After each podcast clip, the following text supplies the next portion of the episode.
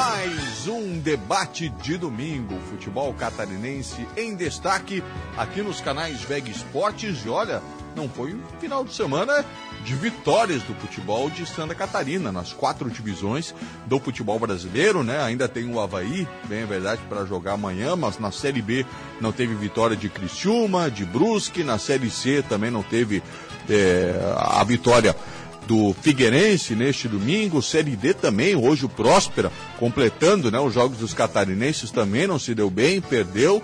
Enfim, a gente vai, a partir de agora, repercutir como é que foi esse final de semana, em especial de Figueirense e de Avaí. O Figueirense que teve um empate jogando contra o Floresta em Horizonte, lá no Ceará, perto de Fortaleza. E o Avaí amanhã, no complemento de mais uma rodada da Série A, vai receber o Goiás no Estádio da Ressacada. Seja bem-vindo na edição deste 24 de abril de 2022, no nosso Facebook, no YouTube. Ainda não está inscrito? Por favor, inscreva-se no nosso canal. Desde já vai deixando o seu like, o joinha no nosso programa, no nosso canal, a partir de agora até às 11 horas da noite, com o debate de domingo. Miguel Livramento, tudo bem? Boa noite. Boa noite, um abraço a todos. Um abraço. Aquele que nos acompanham. Parabenizando mais uma vez o Grupo VEG, né? Pelos 3 anos que foram completados. A quarta-feira, né? Quarta ou quinta-feira. E parabéns para esse grupo que está crescendo, que promete muito. E vamos juntos, né?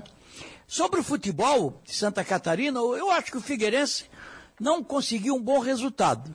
Embora tenha tido um jogador expulso, pouco mais de 15 minutos do primeiro tempo, mas o Floresta, nunca tinha visto falar no Floresta, nunca tinha visto. E Figueira na Floresta tem muito, né? Tem muita Figueira na Floresta. Leão também. Mas Leão não joga lá. Aí, acontece o seguinte... O empate depois se tornou até bom pelo fato do Figueirense ter perdido um jogador.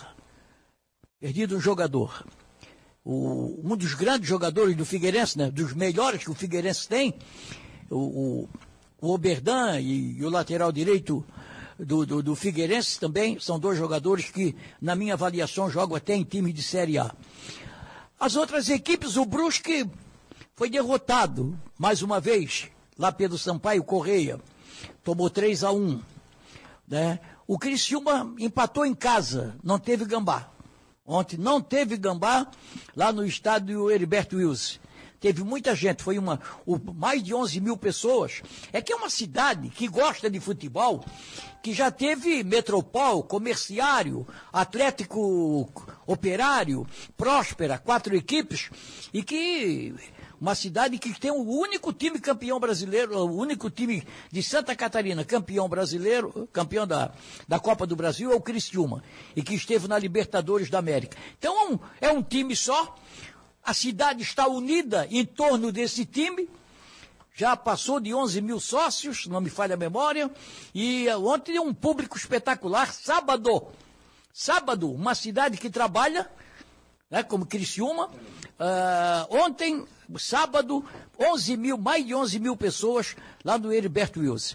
Mas o resultado não foi bom. Empatou com o Sport. O Sport que está brigando também para voltar à Série A do Campeonato Brasileiro. E a Série A, nós tivemos jogos completando aí, faltando 2 jogos para completar a rodada. O clássico entre Fortaleza e Ceará foi transferido para dia 1º de junho, não dia 1º de maio, até pensei que fosse 1º de maio, mas não, 1º de junho. E resultados até surpreendentes, goleadas, mas o Avaí joga amanhã. Avaí joga amanhã, 8 horas da noite, enfrentando o Goiás. Goiás até agora jogou 2 partidas, perdeu uma e empatou a outra. Empatou uma e perdeu uma. E o Avaí jogou 2, ganhou uma e perdeu uma. Uma vitória do Avaí amanhã, o Avaí passa para a parte de cima da tabela. Porque o líder da competição tem 7 pontos. Depois vem uma penca com 6 pontos. O Avaí tem 3. Se vai a 6, aí já fica mais tranquilo na parte de cima da tabela. É aguardar amanhã, já tem novidade, depois nós vamos falar. Tem novidades na... nos relacionados para concentração, concentrar hoje. Então, vamos aguardar amanhã e tomara que o técnico do Avaí seja um pouquinho mais esperto e que povoe aquela meia cancha, né? E bote gente na meia cancha, 2 só não dá. Miguel Livramento, daqui a pouco vai projetar esse jogo da segunda-feira entre Avaí e Goiás. Falou de novidade, né? Tem novidades sim entre os relacionados do Avaí, a gente vai falar daqui a pouco. Sérgio Murilo, boa noite, Sérgio. Boa noite, Zé. Paulo, Miguel, Simone, o Zé Walter que está lá na produção, nossa equipe técnica e aqueles que nos acompanham nos nossos canais digitais. Penso que o resultado do Figueirense, pelas circunstâncias, acabou se tornando bom resultado. Um gramado horroroso, mas é a Série C, né? Mas o gramado muito ruim, apenas como registro. Estava um calor de 30 graus, daqui a pouco descascou a água que Deus mandava, daqui a pouco parou de chover, aconteceu de tudo. Expulsão a 14, quase 15 minutos do primeiro tempo do Oberdan, foi por água abaixo o projeto tático do Júnior Rocha. Ele não mexeu no time, ele ajustou o time, fez 2 linhas de 4, deixando só o Marlisson na frente. Figueirense até teve uma oportunidade no primeiro tempo, foi a melhor oportunidade, foi a do Figueirense, de cabeça lá, Gustavo Ramos, a bola bateu na trave. Aí o segundo tempo foi meio arrastado, também teve 1 ou 2 oportunidades, assim, pouca, né? Uma bola na trave ou uma defesa do goleiro do Floresta, mas depois o Floresta, com 11 jogadores em campo, tentou, massacrou. O que ficou de bom, acredito que seja a questão defensiva do Figueirense. O Figueirense foi atacado, bastante atacado, e cada um deu conta do recado. Luiz Fernando, para mim, foi a grande surpresa positiva, jogador que vinha sendo irregular, ou pelo menos instável, né? Foi muito bem defensivamente, eu acho que jogou sério, não achou que era habilidoso, esse é o problema dele. Os demais, o Wilson, destaque mais uma vez, mas ele foi contratado justamente para fazer isso, para pegar tudo que vai no gol, e ele fez isso. Então eu acho que 1-1 somou, tem uma vitória, 2 empates, e agora, se vencer o jogo do próximo domingo contra o Mirassol, aí confirma ainda mais um bom resultado fora de casa, vai ficar ali na primeira página da classificação. A expectativa amanhã para o Avaí, para ver se o Barroca, com todas as opções que ele tem, se ele mexe no time, ou se ele vai insistir aí com a meia cancha despovoada, como vem fazendo. E no mais, o Campeonato Brasileiro está no começo. Aqueles que a gente está apostando aí, que vão brigar lá embaixo para não cair, não foram bem. É a chance do Avaí fazer a vitória e se afastar um pouquinho dos principais concorrentes. Sérgio Murilo, que vai analisar os gramados do futebol brasileiro no decorrer desse debate de domingo. Paulo Branco, boa noite, Paulo. Boa noite, galera digital, boa noite, colegas. O Figueirense trouxe um empate, trouxe um ponto, bom resultado pelas circunstâncias. Um jogador expulso ainda no primeiro tempo.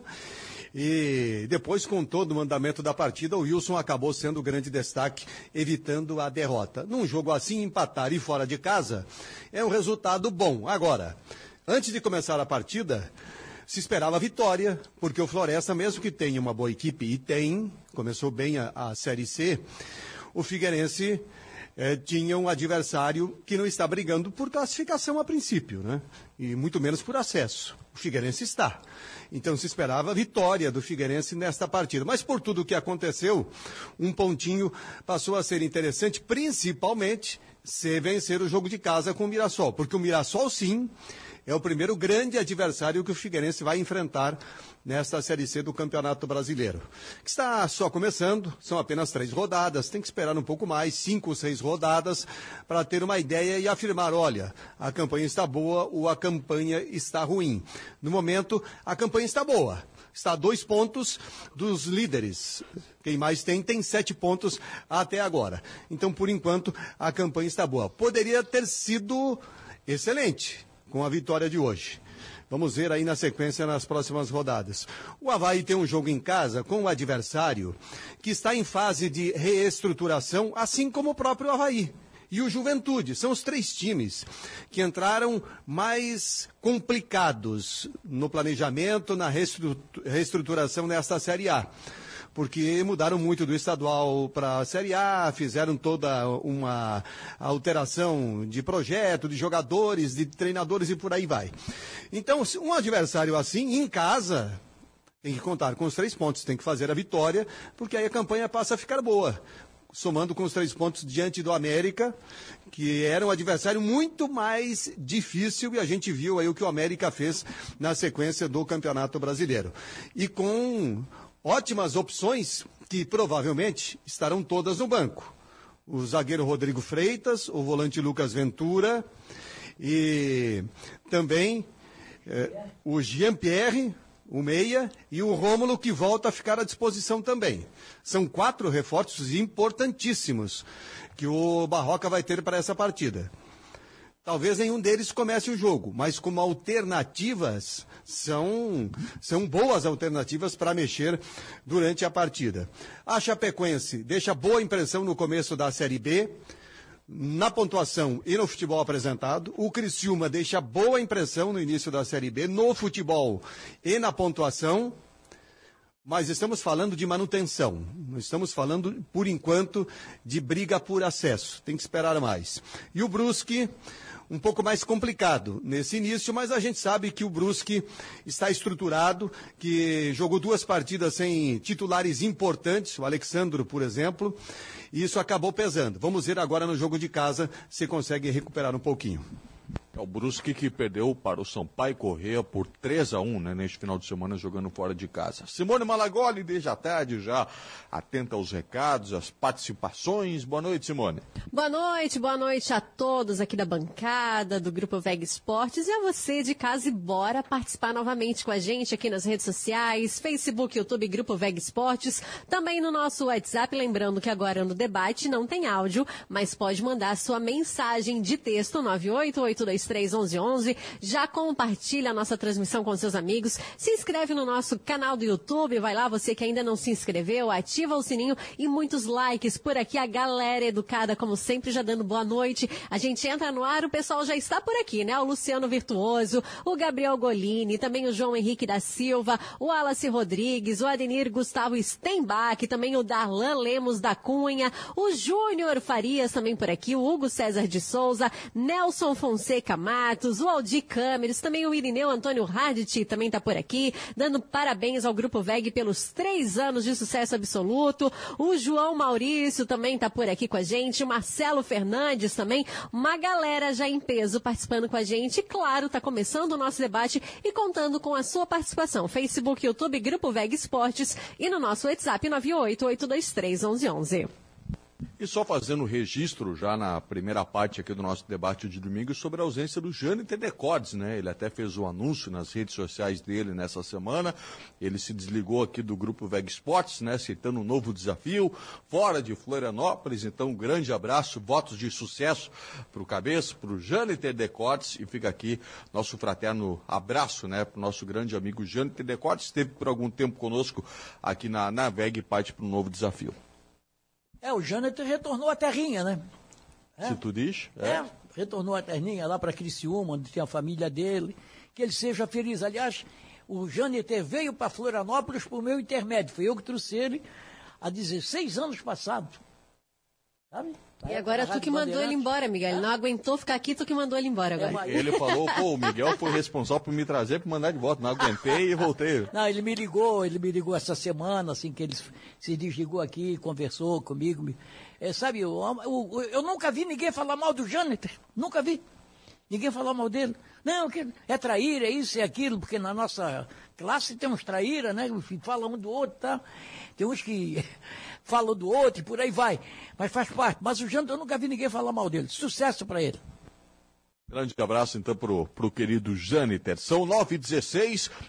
Redes sociais com José Walter, a parte técnica do programa com Jefferson Vieira, a direção-geral de Vinícius Gadzinski. Nosso primeiro intervalo, rapidinho, a gente volta na sequência para repercutir a Série C do Campeonato Brasileiro, como é que foi o jogo do Figueirense, o empate contra o Floresta, e ainda nesta edição, toda a projeção para o grande jogo de amanhã à noite entre Avaí e Goiás, Estádio da Ressacada, 8 horas da noite. Será que a torcida do Avaí vai dar a resposta ao maior público do ano no estado de Santa Catarina? Foi no Heriberto Wilson. A gente volta na sequência. Grupo VEG Esportes, há 3 anos, o torcedor catarinense se conecta aqui.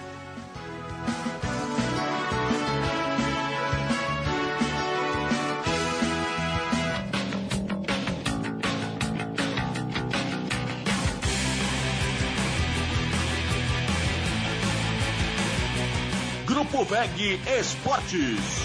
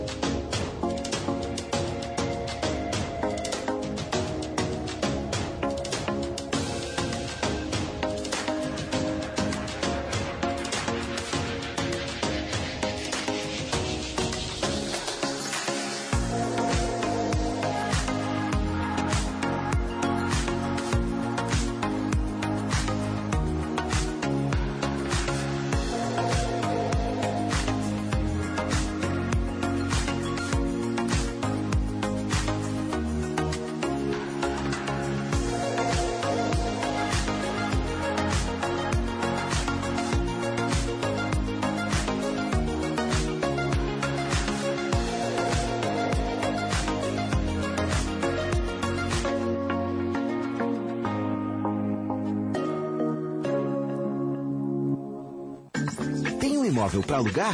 Taxa zero de Condomínio Ibagi.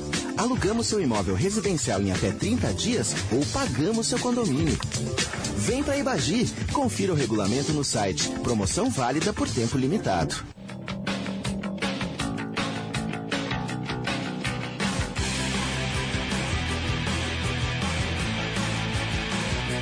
Grupo VEG Esportes.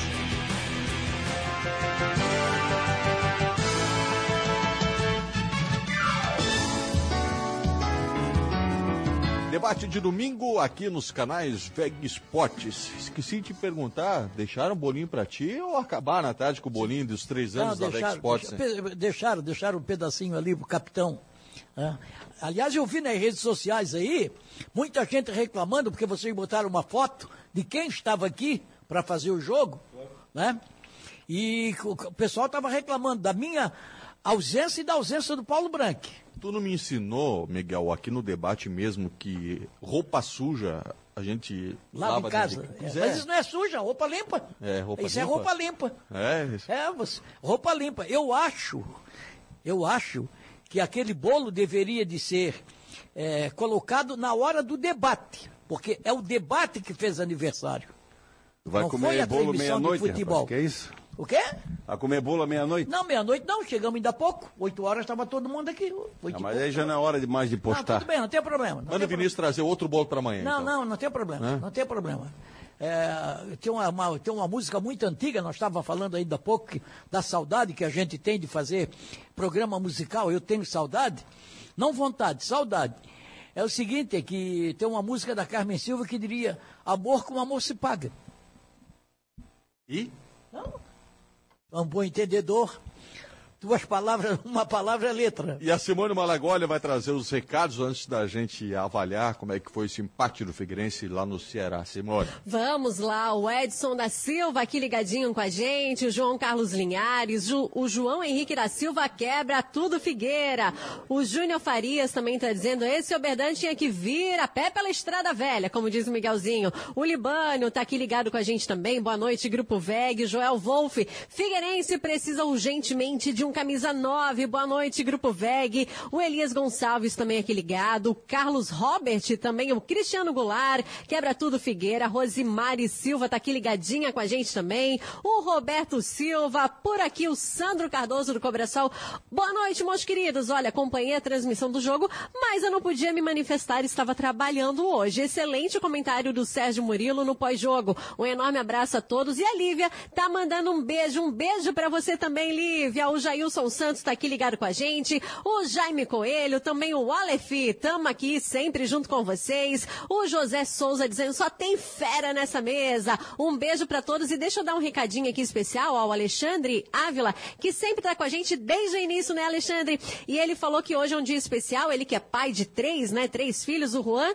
com 16 anos, a Maria Eduarda Duda com 14 e o Caçula, o Arthur, que hoje tá completando 9 aninhos, ele pediu para mandar um feliz aniversário pro Arthur, que também tá acompanhando o programa e provavelmente é havaiano, né, Colteman? Porque se não for havaiano, não pode ser filho do Alexandre Ávila, é havaiano, né, Alexandre? Então, Arthur, um grande beijo pra você, feliz aniversário e obrigada pela companhia de sempre, desde o início, né, o Alexandre é nosso parceiro aqui, sempre compartilhando as nossas lives, um beijo pra vocês e continue interagindo com a gente, Facebook, YouTube, Grupo VEG Esportes e no nosso WhatsApp 988231111. Grande abraço pro Alexandre, né? Desde o começo ele foi um incentivador nosso aqui, compartilhava os nossos programas nas páginas, né, do Avaí, Eterna Paixão e por aí vai. Grande abraço, Alexandre. É o nosso representante lá em Águas Mornas. Hã?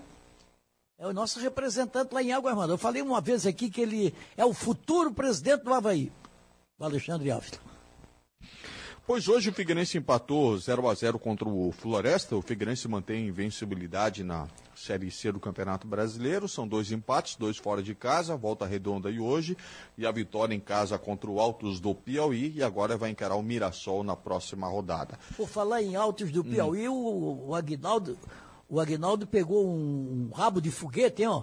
É, tomou 3 jogos, nenhum ponto. Assim como o Vitória da Bahia. O Vitória hoje perdeu de novo. Céu. Perdeu pro Ipiranga por 2-1. São 3 times que ainda... Lá. O Geninho já tinha caído no meio da semana quando perdeu de 3-0 pro Fortaleza na Copa do Brasil. 3-0 pro Fortaleza na Copa do Brasil. Ele não caiu pro jogo do Floresta? Agora fiquei em dúvida se foi na Copa do Brasil, se foi ainda no jogo da Série C, né? O Vitória já vinha de derrota, Ele dirigiu na Copa do Brasil. Até eu estava vendo quando ele atravessou o campo, ele atravessou assim meio já capengando, sabe? O Geninho já está na hora de pegar e dizer assim, aqui ó, eu estou cansado de treinar, agora eu vou... Você sabe que é coordenador técnico, uma outra função, né? Um diretor de futebol conhece demais. Ele não gosta do Avaí. Consultoria. Fazer uma consultoria. Ele não gosta do Avaí, o Avaí não gosta dele. O Geninho não está precisando aí de um diretor executivo. O Geninho é um cara que... Não, acho que não. Não é o perfil que o Avaí tem buscado. Outra área. Não é o perfil que o Avaí tem buscado. Agora, só sobre a Série C, antes de falar do jogo do Figueirense especificamente, tem 2 times que, a princípio, estão, pelo menos na minha lista, de equipes que buscam a classificação e que estão lá embaixo, né? O Vitória, o principal deles, e o Confiança. Começaram muito mal essa Série C. Eu vi o jogo do ABC com a Campinense. O jogo foi no sábado, né? O jogo foi ontem. É tanto jogo que a gente mistura as coisas. Ontem à noite. Ontem à noite. Foi ontem à noite. Foi lá no Frasqueirão? Foi lá no Frasqueirão. Ó, jogo muito bom. Me surpreendeu. As 2 equipes me surpreenderam. Chances para os 2 lados o tempo todo. A Campinense mesmo jogando fora. Um time ousado também. 2 times muito rápidos, muito velozes. Jogadores desconhecidos aqui do nosso mercado. Nenhum medalhão. Parecem quase todos jogadores mais jovens. Me surpreendeu o futebol apresentado pelo ABC e a Campinense. O ABC ganhou de 1-0 com um gol de cabeça quase no final da partida. Mas deixaram ótima impressão. O ABC está na minha lista de times que buscam a classificação. A Campinense não, mas se jogar sempre o futebol que jogou diante do ABC, pode brigar por vaga também. Negativamente, o Vitória, meu Deus, né? O Vitória é o Vitória da Bahia, várias participações na Série, vice-campeão brasileiro. Não, os 2 times grandes da Série C são Figueirense e Vitória. E o Vitória... Olha, tá 3 derrotas seguidas, 4 daquela da Copa do Brasil, né? Perdeu 3-0 pro Fortaleza no meio da semana. Ô, Miguel, mas na Série C, 3 derrotas seguidas. O pessoal de Belém não vai gostar, e tem razão. Dá para incluir o Remo e o Paysandu também. Sim, sim. Mas agora, nos últimos anos, nos anos mais recentes... O Vitória e o Figueirense têm feito história na Série A do Brasileiro, coisa que o Paysandu e o Remo não conseguiram mais fazer. O Paysandu joga hoje, né? Joga amanhã, não sei. Joga amanhã. Tá lá em cima, tá goleando o Paysandu. Mas não é nem perto daquele Paysandu, né? Que a gente ia lá na Curuzu e se assustava, né? Metia 4, 3, teve na, local, até na Libertadores da América, participou da Libertadores da América. Sim, sim. É? Foi no ano que o Figueirense eliminou o Boca Júnior. É, na hora...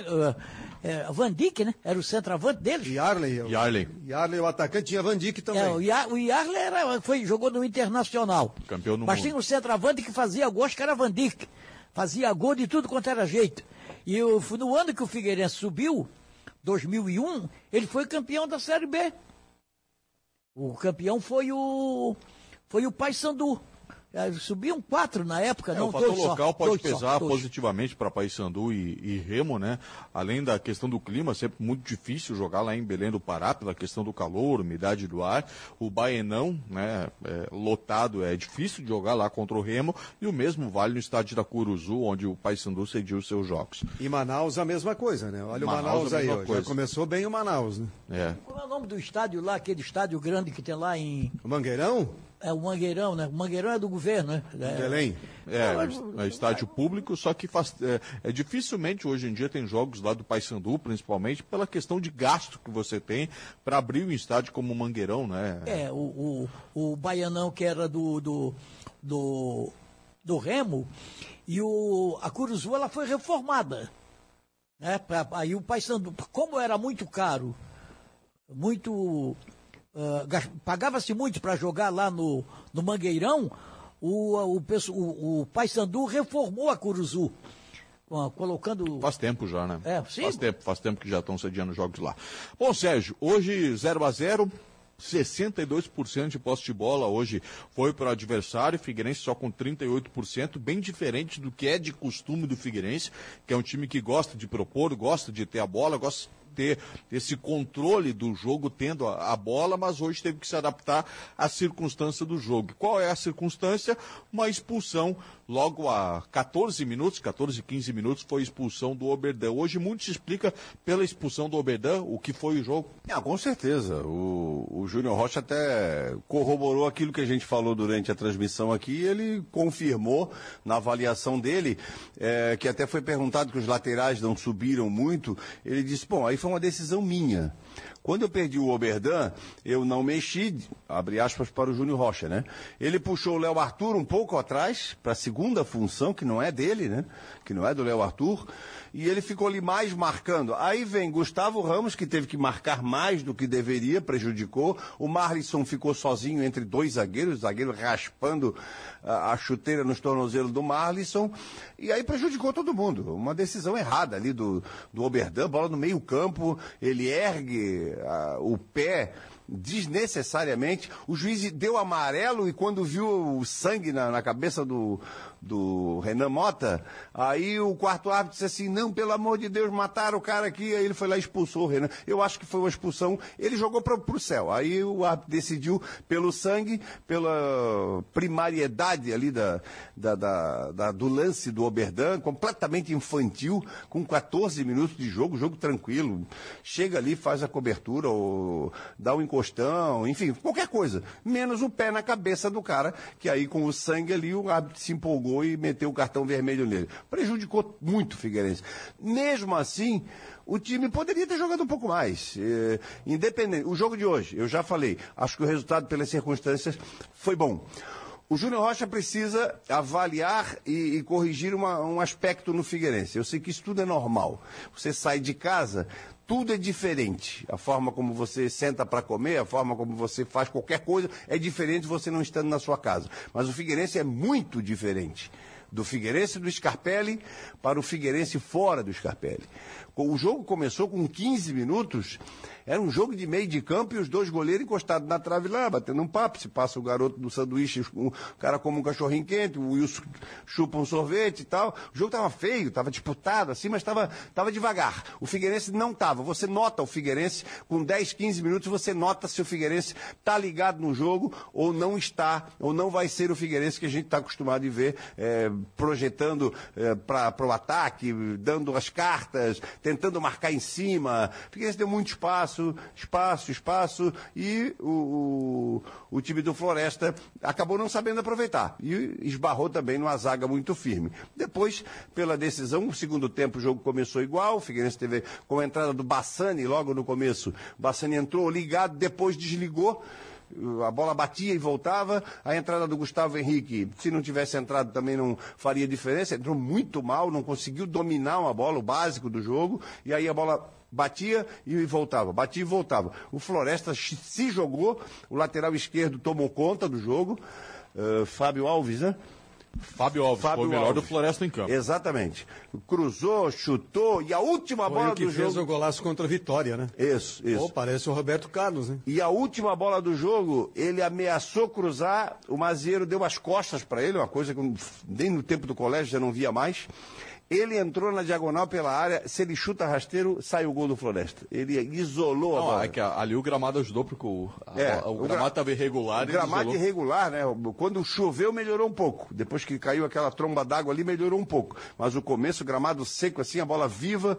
Cara, no final das contas, o 0-0 ficou de bom tamanho. Está na conta ali, 0-0, mais um ponto. Figueirense precisa confirmar as suas ações dentro do Scarpelli. Não vai vencer todas no Scarpelli. Tomara que sim. Se fizer isso, já estará classificado independente do que acontecer fora. Mas o time, eu ainda considero o Figueirense ainda muito irregular. Daquilo que ele faz no Scarpelli, quando ele sai, dependendo da situação, do ambiente, do que ele encontra no adversário, ele cai muito de produção. É que por hoje não tem como analisar comportamento fora de casa do Figueirense. Você pode analisar em cima dos outros jogos, mas não, eu estou analisando hoje, até os 15, até antes da expulsão. Mas aí ninguém estava fazendo nada, né? Não era só o Figueirense. O jogo não tava devagar, o jogo tava morno demais, né? Eu discordo desse negócio de dizer que foi um bom resultado. É bem verdade que teve um jogador expulso, tá? Mas o Figueirense é o Figueirense. Figueirense aqui, domingo passado aqui, a gente analisou o Figueirense, tem o melhor goleiro da Série C, tem não sei quem, e o Figueirense chega fora de casa, o Figueirense não se impõe. Foi assim contra o Volta Redonda. Mas contra o Volta Redonda conseguiu se impor. Não, primeiro tempo, né? No segundo tempo, acaba, pelo amor de Deus. E o Figueirense, que é um dos que está na lista do Paulo Branco ali para subir, para brigar pelo acesso, né? Já o Altos do Piauí não está, o próprio Floresta não está, embora o Floresta esteja com 7 pontos. 7 agora. 7 pontos, não me falha a memória, né? Está brigando na parte de cima, e sabe, tem surpresas aí, o Manaus e por aí vai. Mas eu acho que era jogo pro Figueirense vir com 3 pontos na bagagem. Paulo, hoje teve tiveram alguns destaques individuais na equipe do Figueirense. Do meio para frente é difícil a gente fazer uma avaliação mais profunda, até porque o time teve pouco a bola, né? Aí fica comprometido uma avaliação de Gustavo Ramos, de Marlison, do próprio John Clay. Léo Arthur teve que marcar demais, mais marcar do que atacar. Mas me chamou muito a atenção, fora o Wilson, que a gente já conhece, hoje foi melhor em campo, Luiz Fernando, para mim, fez a melhor atuação dele recente no Figueirense. Contrataram reserva para ele começou a jogar. É verdade, pode ser que seja... Botaram uma sombra, ele começou a jogar. Pode ser que seja isso mesmo, Miguel. E o Serginho. O Serginho é uma segurança na frente da área, sim, absurda, para padrões de Série C. Não sei se você concorda. Mas acho que foram atuações normais. Destaque mesmo foi o Wilson, né? O Wilson evitou a derrota do Figueirense. Ele fez defesas importantíssimas, pelo menos 4 defesas, que a gente chama de defesas difíceis no futebol e que goleiros que não têm boa qualidade acabam sofrendo gol. Ou sofrendo mais para fazer a defesa, que o Wilson faz com tranquilidade, e aí parece que ficou fácil. Então acho que grande destaque mesmo no Figueirense foi o goleiro Wilson. Agora, a expulsão do Oberdan aos 15 minutos, claro que ela mudou a configuração do jogo, planejamento, tem que puxar o time para 2 linhas de 4, não inviabiliza de jogar bem e de vencer. Quantos exemplos a gente tem de equipes com um jogador a menos que consegue fazer o desempenho ficar bom mesmo assim. Mas tem que entender também um pouco do momento do Figueirense, né? O Figueirense está mudando aquele time do estadual aos poucos, jogadores chegando, tentando reconhecer a competição, acostumado a jogar no Scarpelli, um gramado muito bom, aí vai lá, um gramado completamente diferente. Série C é assim, tem que se adaptar. Então, por tudo que aconteceu, eu considero o resultado bom. Fora de casa, empatar com um a menos desde o primeiro tempo e com o goleiro melhor em campo, é um ponto interessante, é bom o resultado. Mas a projeção era de vitória, porque o Floresta não está entre os grandes times desta Série C. Embora começou muito bem, e tem o Renan Mota, que a gente conhece, jogou no Figueirense, que é um jogador para uma Série C interessante. O Cleiton, que jogou no Marcílio Dias no estadual, um atacante bom. O Ricardo Drubski, que foi treinador em várias equipes, também aqui em Santa Catarina, um profissional de grande experiência, e por aí vai. A expulsão do Oberdan, ela foi mais pela consequência do que pelo ato, do gesto, porque o Oberdan vai numa bola que sobe e ele tem uma facilidade de impulsão e de elevação da perna e foi visando a bola, não teve maldade nenhuma na tentativa do Oberdan. Mas a consequência, até porque o Renan Mota é baixinho, se o Renan Mota fosse um pouco mais alto, não teria acontecido nada, talvez batesse no peito, no ombro e ficava por isso mesmo. Aí a consequência foi um corte, um sangramento, né? Isso provocou uma reação dos auxiliares do árbitro que ia dar amarelo, o assistente e o quarto árbitro acabaram mudando a intenção do árbitro, que inicialmente estava tendo uma interpretação que eu achava adequada. Mas quando provoca a consequência, né? Acabou provocando aquele sangramento, aí cabe também o vermelho. Ou seja, o Oberdan deu motivo para a expulsão.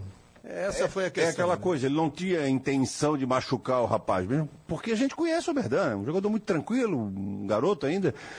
O problema foi que ao levantar o pé, ele coloca em risco... ele coloca a possibilidade de acontecer aquilo que aconteceu. Não foi maldade, foi imprudência. Imprudência caracterizou a expulsão. Demasiada para aquele momento, enfim. Como abriu o supercílio, o rosto do Renan Mota ficou cheio de sangue, o quarto árbitro quase desmaiou, quase chamou a mãe. Mas o que eu quero dizer é o seguinte, é que se o árbitro tivesse mantido o amarelo, que era a intenção inicial dele, também não seria uma decisão errada. Ficaria polêmica para o outro lado. Ficou a polêmica pela expulsão do lado do Figueirense. Ficaria uma reclamação do lado do Floresta. Não é um lance fácil da arbitragem decidir, na minha visão. A frase do Júnior Rocha, Oberdan teve erro na tomada de decisão. Pode ser por aí. Então foi mais pela consequência, né, do que por um gesto agressivo. Agora, eu não vou aqui compensar empate, coisa nenhuma. Agora, o time do Floresta não é tão bobo assim não, cara. Tem dois laterais que apoiam, tá? O Diago, lateral direito, principalmente esse Fábio Alves, uma zaga firme, não é tão bobo assim esse time não. Venceu Vitória, claro, venceu Confiança, claro não que... perdeu ainda, tem 7 pontos. Quer dizer, não tá de bobeira no campeonato, pode até não tá na lista, eu também não colocaria na lista. É isso que eu falei. Mas eu não coloco na lista, mas eu reconheço que começou bem e reconheço que tem alguns bons jogadores. Agora, colocar na lista... quando saiu a na Série A, na Série B ou na Série C ou na D, tu vai colocar os mais tradicionais na mas lista. Acontece o seguinte, eu colocaria nessa lista os primeiros colocados, Vitória, Figueirense, Vitória tá na lanterna da mas competição. Tu coloca o Vitória entre os principais baseado no quê? Eu não posso basear pela tradição. Para aí. Um time... Não, mas baseado em um time. Baseado na grandeza do... Isso existe. Se fosse pela grandeza, o Botafogo tava brigando pela liderança da Série A. A mesma coisa é o Figueirense. O Grêmio estaria na Série A, o Vasco estaria na Série A. Pela grandeza do Figueirense. Não pelo futebol que o Figueirense tem mostrado nos últimos anos. Pela grandeza. Não, últimos anos não, Miguel. O futebol de momento coloca o Figueirense como favorito para subir. O grupo que o Figueirense montou, a organização, comissão técnica, o que eu posso, não vou prever nada que eu não sou mãe de santo. Hoje à tarde você disse o seguinte, eu gravei, eu perco amigo, mas o Figueirense será campeão da Série C. Eu falei pro... Quem perguntou aqui? Quem que perguntou? Eu disse que o Figueirense é favorito para ser campeão da Série C. O Figueirense vai ser campeão na Série C. Não, vai ser não. Ele é, eu não posso prever nada, pô. Eu acho que o Figueirense é favorito para ser campeão da Série C. Não, ele não tem time melhor do que o Figueirense hoje. Não tem time melhor do que o Figueirense. Domingo passado... Não tem time melhor do que o Figueirense na Série C? Não, acho que não. Eu não acompanhei todos ainda, como é que eu vou saber? Não, mas eu vendo a grosso modo, não tem. O Botafogo de Ribeirão Preto, Vitória... Mirassol. Mirassol tem. Mas por enquanto está muito cedo para avaliar. O balaio está igual. Mas eu acho que é isso aí. Eu acho que é muito prematuro. Muito prematuro. Com 10 rodadas nós vamos ter uma noção de quem vai brigar um pouquinho em cima, quem fica um pouquinho abaixo. Acho que é por aí. Não, acho que é muito prematuro achar que vai ser campeão, que é isso, que é aquilo, que é o melhor, o que é o pior. Isso eu acho que é muito prematuro. Mas assim, quando eu falei aqui, tenho repetido, de uma lista de 12 equipes que tem mais chances de classificação, é porque eu fui buscar informação. Eu fiz contatos, eu fiz pesquisas sobre o Manaus, sobre o Remo, sobre o Paysandu, sobre o Confiança, o ABC, que é o melhor futebol que eu vi até agora. Eu não vi todos os jogos da Série C, eu vi alguns. Eu falei o melhor Aguinaldo, futebol, por exemplo, ele me falou do Campinense, ele me falou do Botafogo da Paraíba. Eu conversei com profissionais também de todos os estados. Eu não falei por falar. Então, o melhor futebol que eu vi até agora foi do ABC, nesse jogo com a Campinense. Eu gostei muito do futebol do ABC. Ah, o ABC vai classificar, não sei, mas é uma lista aí de 10, 12. Sempre tem alguma surpresa. O Floresta pode se transformar em uma surpresa, por que não? O pessoal que tu consultou falou de Piranga e Vitória, que você apontava como os fortes, Paulo. E eles começam muito mal. O que eles falaram? O Vitória, óbvio.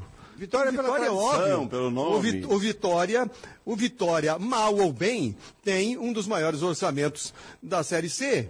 O Vitória, mal ou bem, tinha um técnico que acabou caindo, o Geninho, que fez história lá no Vitória. Todo mundo sabe o que é, o que significa o Geninho. E o Vitória tem alguns bons jogadores, não montou um time até agora arrumado, mas ele pode, porque ele tem potencial no grupo para montar um time arrumado e pode contratar. Pode reforçar a qualquer momento, a Série C tem as contratações abertas. Então o Vitória é naturalmente um candidato. O Figueirense mal naturalmente seria um candidato. O Remo e o Paysandu também, e por aí vai. Então é isso. O próprio Brasil de Pelotas, né? Não é achismo. O Brasil de Pelotas tem um time fraco, Miguel, com todo o respeito ao Brasil. Sabe quem que é o número 10 do Brasil de Pelotas? Hoje eu falei até pro Sérgio, é o Marlon. O Marlon, ex-Juventus, foi indicado pelo Jorginho para o Figueirense. O Marlon é o centro do time do Brasil. Não, mas aí você vai pelos nomes, no caso. Aí você cita Figueirense, Vitória, Paysandu, Remo. São equipes que, para aí. O Botafogo de Ribeirão Preto, que estava na Série B. Porque quando o time cai de uma série para outra, é um baque. Diminui a cota de televisão, e não é a mesma coisa, para transmitir um trabalho, a televisão, então tudo isso, principalmente na Série C. E o Vitória, ele despencou. Vitória é uma força do futebol baiano. Ele e o Bahia, são os dois. O Bahia caiu para a Série B e o Vitória foi para a Série C. Então esperava-se que o Vitória reagisse. Não reagiu. 3 jogos, 3 derrotas. Aí, enquanto aparecem outras equipes aqui, como o Floresta, que até agora não perdeu. Disputou 3 jogos, ganhou 2. Inclusive ganhou do Vitória. Confiança e Vitória empatou hoje. Empatou hoje, quer dizer, tem 7 pontos. Competição. O Vitória, aliás, o Floresta, faz uma bela campanha. Em 9 pontos disputados, ganhou 7. Simone, vamos trazer os recados nesse nosso primeiro assunto, que é o Figueirense. São 9h46, hoje Figueirense 0, Floresta 0, o jogo foi lá em Horizonte do Ceará. Vamos lá, o Aldir Câmeres dizendo: o Oberdan precisa de uma boa conversa, uns conselhos, ele esqueceu o futebol dele no clássico, tem alguma coisa acontecendo? Será que subiu para a cabeça? Espero que não, pois ele tem muito potencial, é um bom jogador. O Ronaldo de Joinville, boa noite, o Figueira se quiser subir tem que vencer fora também. O Thiago Thiago de Mituba está aqui ligado com a gente, o Marcos Bittencourt, também o Fernando Bené também está por aqui, o Gilson Carturano dizendo, olha, tivemos atitude de time pequeno se limitando ao contra-ataque e deixando o Floresta tocar e impor o jogo. Não perdemos por conta do Wilson fechando o gol e garantindo esse placar. Também por aqui o Dagoberto Mafra, parabéns VEG pelos 3 anos, obrigada Dagoberto. O Ricardo Seibet também está por aqui, o Celso Dutra dizendo, olha, o Oberdan foi irresponsável, prejudicou o Figueirense hoje. Também o Paulo Rosa aqui ligado com a gente, o Fabrício Valdemar Rosa também dando parabéns para VEG, 3 anos. O Zeca Alvinegro dizendo, olha, faz uns 8 jogos que o Muriel tá mal, está muito displicente, parece insatisfeito ou sem confiança. Também o Jonathan Souza tá aqui ligado com a gente, e o Walter Dias, o Walter de Blumenau, torcedor do Figueirense, sempre ligado com a gente, ele tá desejando boa noite, dando parabéns pra VEG e dizendo, o Miguelzinho falou tudo, o Figueirense tem que se impor mesmo sendo fora de casa, faltou ousadia para o Figueirense e falta um 9 matador. E você continua participando e interagindo, Facebook, YouTube, Grupo VEG Esportes, também no nosso WhatsApp, 988231111. Não é só no Figueirense que falta o 9, né, o 9 tá faltando e, em todos os times aí que eu tenho visto aí, ó, são poucos os times. O Flamengo tem 2-9, né? Tem o... Não, aí nós estamos falando em extraterrestre. Vamos Sim. falar em times normais.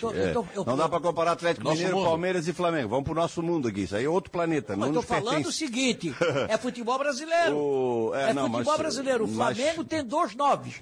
Tem o Pedro, que está lá jogado, igual a Rádio Velho. E eu acho um pecado isso aí. Um jogador como o Pedro... O Juventude, quem é o centroavante do Juventude 9? Ricardo Bueno. Sim, mas... Então... Ricardo Bueno. O Cuiabá é o Elton. É o Elton. Que até outro dia estava aqui no Figueirense. Que os dois passaram por aqui. Mas assim, não tem, cara. Não tem. Tá todo mundo atrás. É o que eu estou dizendo. Você imagina falta, não é a só dificuldade para a Série C. Eu estou dizendo que não é só no Figueirense. Aliás, eu puxar quem é que assistiu o Internacional e Fluminense aí? Esse guri que jogou, que fez o gol, não é do Avaí? Claro, era do Avaí? Era do Avaí. É, Zé, nunca deram oportunidade para ele. Não, depois a gente vai falar do Avaí. Não, mas foi só falar do jogador. Aí não serve aqui, porque não dão oportunidade. Dão oportunidade para cara que está encerrando a carreira, joga 35 partidas. E o guri estava aí no banco, nunca botaram o guri. Fez o gol lá, está no Internacional. Não estava no banco, ele estava emprestado. Quando ele voltou, nem ficou na Ressacada. Já foi direto para lá. Ele foi destaque no Novo Hamburgo. E esse menino aí, esse diretor de futebol que foi pra lá agora, como é o nome dele? Esqueci. Não foi, não tem nada a ver com isso. Não, mas aí, quando ele estava aqui, claro que tem a ver, caramba, calma, espera eu terminar a frase. Esse, como é o nome? William, não sei das quantas aí. Você diz pra tu terminar, então termina. O William... Thomas. Vocês são chatos pra caceta, hein, ó. Pelo amor de Deus. Ainda bem que tu é querido, né? O William Thomas estava aqui, mandou o alemão pro Internacional e já deixava em crédito pro Avaí pegar alguns do Internacional pra cá. Ele tava no Novo Hamburgo, né? Tá, pode ser. Mas era do Avaí. Tinha um volante do Avaí que foi destaque no Campeonato Gaúcho também. Ninguém pediu o alemão. Agora o cara vai lá fazer os gols. O Avaí não aproveitou. Mesmo porque o próprio Miguel disse que menino tem que jogar em time de menino. Então não ia jogar no Avaí. Ele não é menino. É, sim. Não é menino, mas voltando ao... O jogador da base que entra no Avaí, tu és o primeiro a dar porrada. Então não pai, vem. Quando joga, não vem puxar, não. Joga. Ficasse contente com o Muriqui de 38 anos. Quem é que foi lançado do Avaí agora? Que jogar. Se jogar Copete, não entra no Avaí. Me diz quem é que foi lançado do Avaí nos últimos anos? Quem foi? Guga foi vendido. O Guga já foi no passado. Guga já foi há mais de 4 anos. O outro zagueiro, o Gabriel lá, foi vendido. O Gabriel nem chegou a jogar no Avaí. Então não lançaram ninguém. O único que se criou lá dentro e que agora já está no outro time aí é o Lourenço, que era amiguinho do Claudinei. O Claudinei é o culpado de não lançar esses garotos aí, ó. Era o tempo do Claudinei, não é no tempo do Barroca, não é do tempo dele. Não lança porque não tem pra lançar, Miguel. Não lança porque não tem ninguém bom pra lançar, Miguel. Ninguém é louco. Tem um garoto arrebentando com o treino. Não, vou botar o Copete arrastando a sandália, vou contratar o Muriqui de 35 anos, não vou botar um garoto de 18 anos que é meu, que pode dar dinheiro, porque o Guri tá jogando pra caramba. Porque eles não revelam ninguém, porra. Não tem um garoto bom lá pra revelar. Tem o zagueiro, botaram o zagueiro. Tá jogando. Se por acaso... Tá jogando, mas tu queria que renovasse com o Betão, sim, aí o menino não estava jogando. Eu queria que renovasse com o Betão, bom. Eu acho que sim. Bom. Acontece o seguinte, se por acaso... então mudou o assunto, não, é Avaí, então. Um debate, isso aqui é um debate, puxaram, não é uma missa. Puxaram isso aqui assunto. Não é uma missa, é um debate. Sabe, agora o que acontece é o seguinte, eles dão 35 oportunidades pro Júnior Dutra. E os garotos da base, ó, tem um menino lá chamado... É Gustavo, o nome daquele menino lá que entrou aí 2 ou 3 vezes aí. Fica no banco, eles não colocam. Eles colocam o fulano lá se arrastando, mas não colocam. Eles têm medo de colocar garoto. Tem medo. Ô, Xarope, e o Muriel? Por que caiu tanto de produção o Muriel no Figueirense? Eu até me surpreendi, porque o Muriel ele teve duas temporadas bem regulares no Ipiranga de Erechim, por isso ele foi contratado pelo Figueirense, até por indicação do Júnior Rocha. Ele apareceu muito bem no Figueirense e caiu nos últimos jogos, né? Desde o Campeonato Catarinense, a gente vê que o Muriel, volta e meia, precisa até ser substituído, porque cai de rendimento, principalmente no segundo tempo. Eu acho que é uma posição que o Figueirense não tem... grupo hoje, não tem substituto, não tem alternativa. Natan Mazeiro, eu prefiro até o Natan Mazeiro na segunda linha do que propriamente como um lateral direito. É uma posição carente hoje no grupo e a tua leitura sobre a situação do Muriel? Então, o Muriel, primeiro, pela idade. O cara com a idade dele não aguenta jogar um campeonato todo. Campeonato, mas se bem que a Série C é diferente, a Série C tem, é o paraíso para treinador, é um jogo por semana, joga no sábado, no domingo, aí fica a semana toda treinando, descansando, tal, depois joga de novo. O Júnior Rocha falou na semana passada, perguntado, ele disse, se fosse a cada 2 semanas seria ideal, pô, mas a cada 2 semanas acaba o futebol, pô. Sem ninguém dar entrevista, ninguém fomenta o futebol, os caras vão fazer outra coisa, nem esquece que o time vai jogar. A cada semana já é chato pra caramba, não esquenta o campeonato, mas o Muriel caiu de produção. Agora, Natan Mazeiro não é ele é o substituto porque é o único que tem, mas tecnicamente falando, não dá pra comparar. O Muriel é um jogador experiente, jogador do bom cruzamento, de uma bola parada, não dá pra comparar. Agora, não tem substituto. Na esquerda, o Zé Mário é titular. O Mário Henrique não compromete, mas é bem alguns furos abaixo do Zé Mário também. Aí as demais posições, ali o meio-campo já tem bastante gente, com o Bassani chegando, enfim, todos que estão por ali dão conta do recado por enquanto. E o ataque, amigo, é esperar para ver. O Marlisson também, 2 jogos só, né? O Marlisson, o Gustavo Ramos está chegando agora, o Léo Arthur vai melhorar, espera-se que melhore, o John Clay, tem 2 jogos, 2 gols, tá dentro de uma média boa, aí para um meio atacante, e é por aí, para a realidade de Série C, é por aí. Se achar um lateral, que é outro elefante branco no futebol brasileiro, é outra mosca branca. Mas bem mais fácil que centroavante, né? Ah, sim, isso aí é indiscutível, né? Hoje talvez ele adapte até um Wesley na lateral direita para substituir o Muriel, de repente precisa substituir, ele vai lá e coloca o Wesley, que tem força física, é jovem ainda, de repente uma adaptação, mas para tu achar no mercado hoje um lateral com qualidade de bater na bola, putz, é muito difícil. É difícil você achar para um time de Série A, tu imagina de Série C. Paulo, para o jogo contra o Mirassol, até dá para projetar, porque o Júnior Rocha falou isso hoje na entrevista coletiva, não vai contar o Figueirense com o Oberdan, naturalmente suspenso, e ele praticamente já adiantou. Cleiton é quem deve jogar. Ele descartou um início de momento para ter junto Léo Arthur, Bassani, John Clay. Ele quer manter essa intensidade, né? Um jogador com poderio de marcação. Ele já disse que é o Cleiton que deve jogar. É, mas perde muito, né? O Cleiton é mais um jogador de posicionamento, de pegada de marcação, não é um jogador de movimentação, de fazer o vai e vem, de área a área, como faz o Oberdan. O Oberdan tem bom desempenho nas 3 fases, né, do jogo. No combate, na transição e chega muitas vezes à frente para finalizar. O Cleiton, que a gente viu até agora no Figueirense, é um volante que se posiciona, ajuda na marcação e distribui. Basicamente esse é o futebol do Cleiton. Certamente o Serginho vai ser mais liberado. O Serginho tem mais características para ser o substituto do Oberdan do que o Cleiton. Então, provavelmente... mexeria em 2 posições. É, mas hoje o Serginho ficou de primeiro, o Cleiton entrou de segundo. Mas é isso que, eu acho que é isso que vai acontecer. O Cleiton vai acabar ficando mais e o Serginho vai sair mais pelas características do Serginho, que é um jogador de mais movimentação, um jogador mais leve do que o próprio Cleiton. Enfim, eu não tenho aquele substituto para o Oberdan. Ele poderia mudar a característica do time, né? Deixar um volante e colocar dois meias. Seria mais ousado, até mais arriscado. Talvez durante o jogo, se precisar, ele faça isso. Mas esse jogo com o Mirassol é o principal teste do Figueirense até agora na Série C. É o principal adversário que o Figueirense vai enfrentar.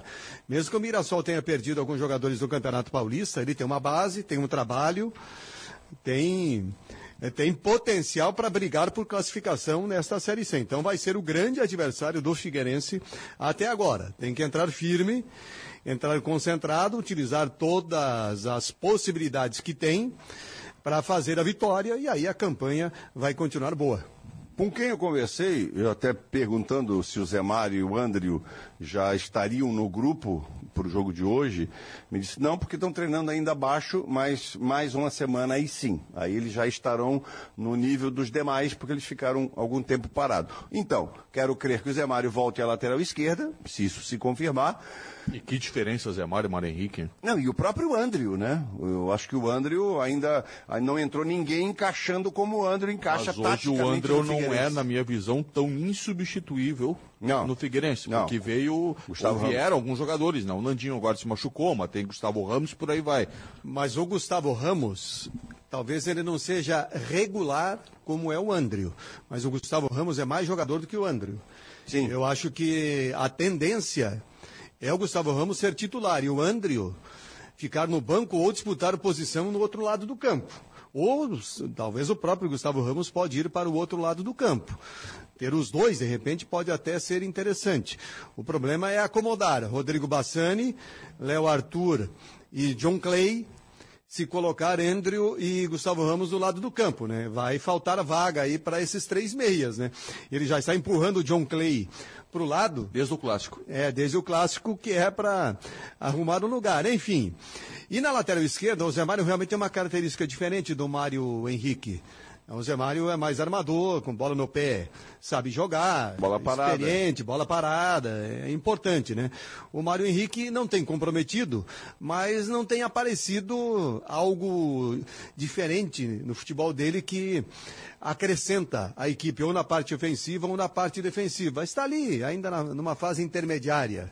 O Mário Henrique, eu acho que de adaptação. E vocês falaram aí do Muriel, realmente ele passou a ter uma irregularidade muito grande desde o jogo com o Hercílio Luz. Quando chegou a fase eliminatória do Catarinense, caiu a produção do Muriel, ele que vinha sendo o jogador mais regular do time até então. Não sei se tem relação, mas coincide com o John Clay jogar no lado do campo. Perdeu talvez um pouco de marcação naquele setor, ele ficou mais sobrecarregado. E aí, ele continua fazendo algumas boas jogadas ofensivas, mas na fase defensiva ele tem sofrido, tem apresentado dificuldade, às vezes para sair jogando, às vezes para dar o combate. Talvez tenha relação aí com a presença de um John Clay que não dá combate como os outros davam, que jogavam do lado do campo, né? Mas a referência antes do John Clay é pior ainda, tinha o Luiz Gustavo jogando ali. Mas marcava mais, corria mais, Luizinho, mesma coisa. Eram jogadores que, o próprio Cauê, que colaboravam mais nessa recomposição do time. Não tinham qualidade para jogar como tem o John Clay, né?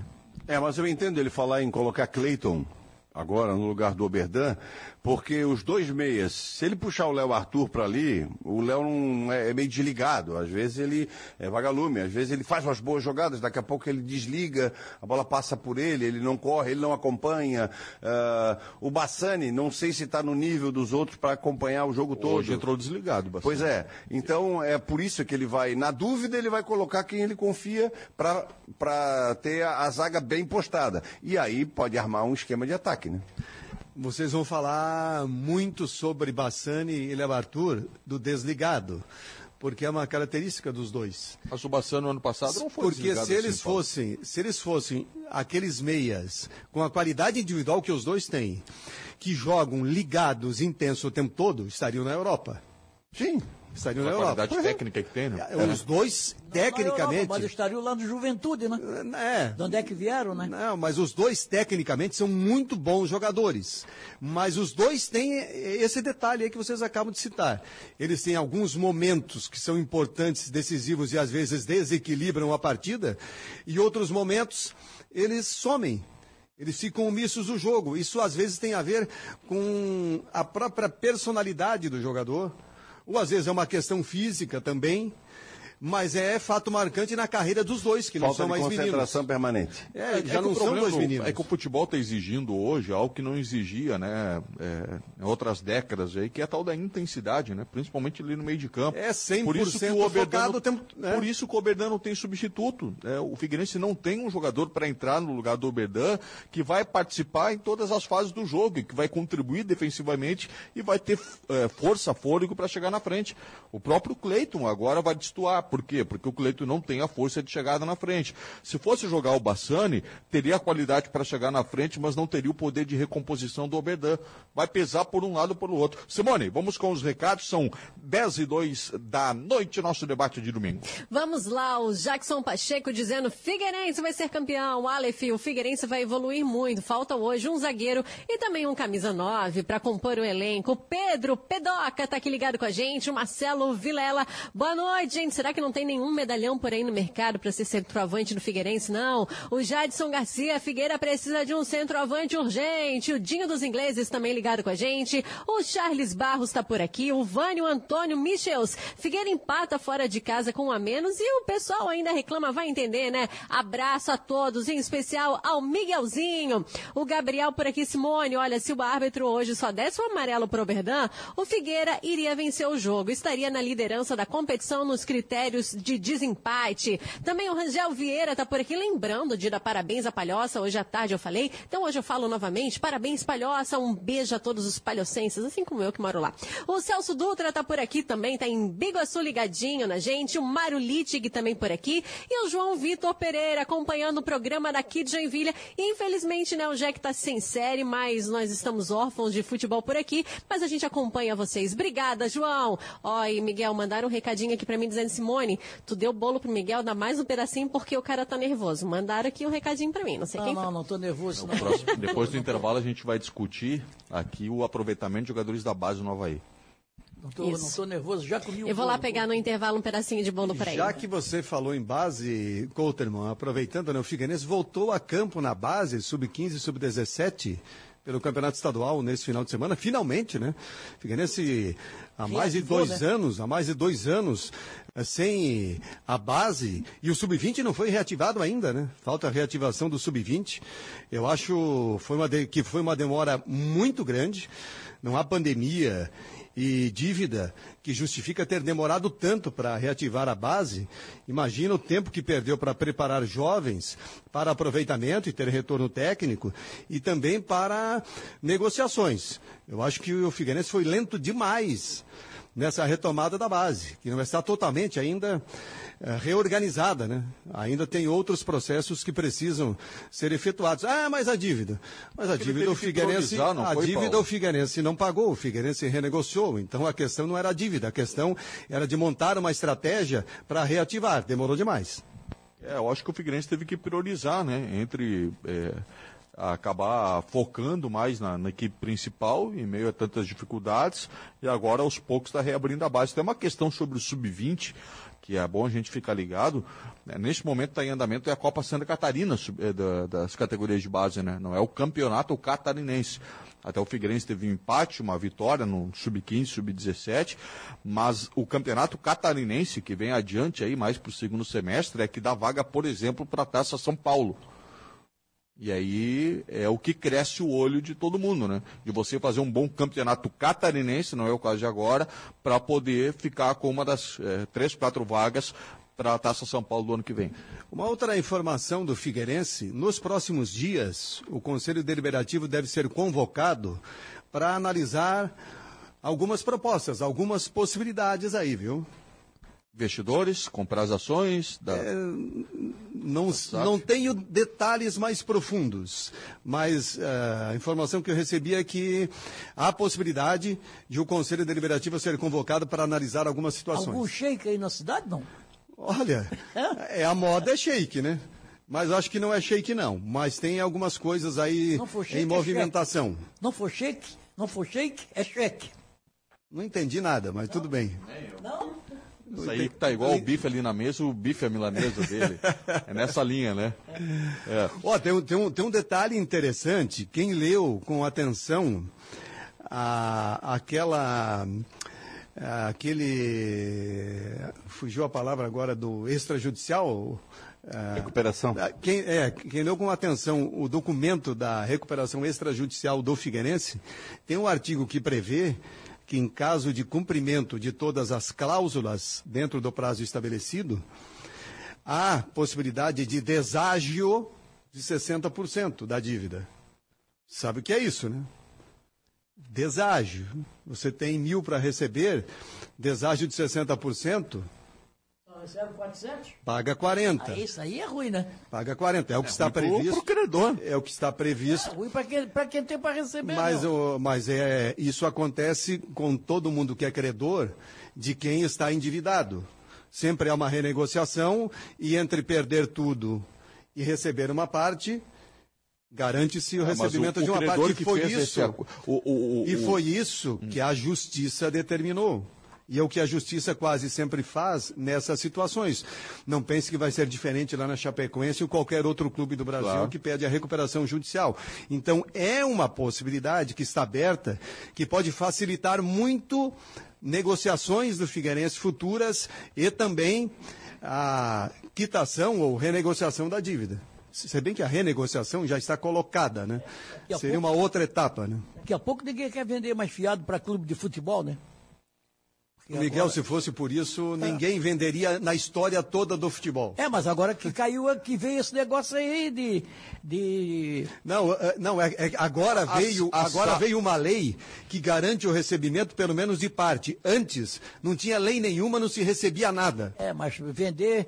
Para receber 40% só é ruim, né? É os pós e contras da SAF. A SAF vai te trazer boas possibilidades em caso de cumprimento rigorosamente em dia daquilo que foi pré-estabelecido. Caso contrário, é um pepino para quem está à frente. Não, né? E outra coisa, não é assim, vendeu um produto que valia 1 milhão e vai receber 400 mil reais. Não é exatamente assim, praticamente não, mas em grande parte da dívida não é assim. Grande parte da dívida é assim. Foi movida uma ação trabalhista em um valor de, 100 mil reais. Conta o valor da ação. E que por uma série de motivos e juros e isso e aquilo, e uma série de fatores, virou 1 milhão. Entendeu? Então, ao mesmo tempo que há um ágio em cima da ação inicial, pode ocorrer na renegociação um deságio em cima da ação inicial. Esse é o conceito, certamente, que a Justiça leva em consideração e levou para permitir um artigo assim, tem permitido, né? De deságio de 60%.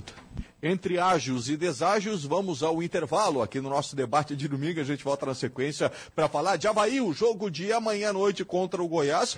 Vamos debater a questão de público, né? Já que teve bastante gente no Heriberto Wilson, será que torcidas de Avaí e Figueirense poderão dar as respostas agora nos próximos jogos? Na sequência, a gente vai debater por aqui. Grupo VEG Esportes, há 3 anos, o torcedor catarinense se conecta aqui.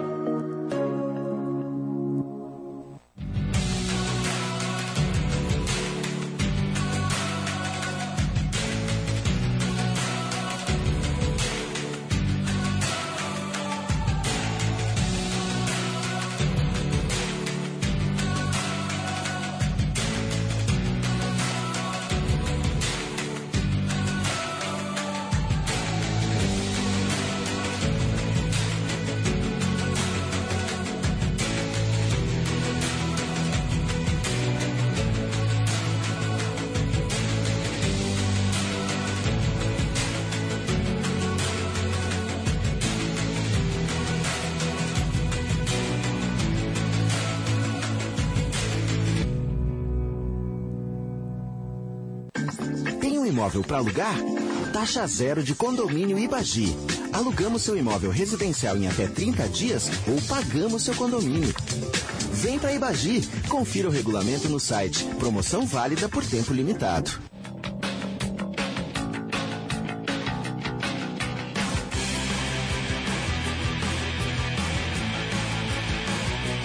Grupo VEG Esportes.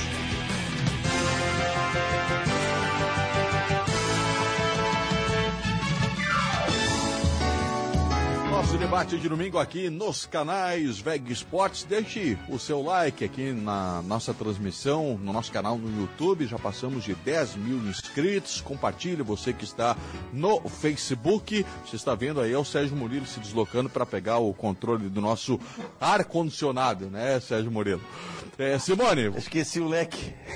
Esqueceu o quê? O leque. Ah, é verdade, é verdade.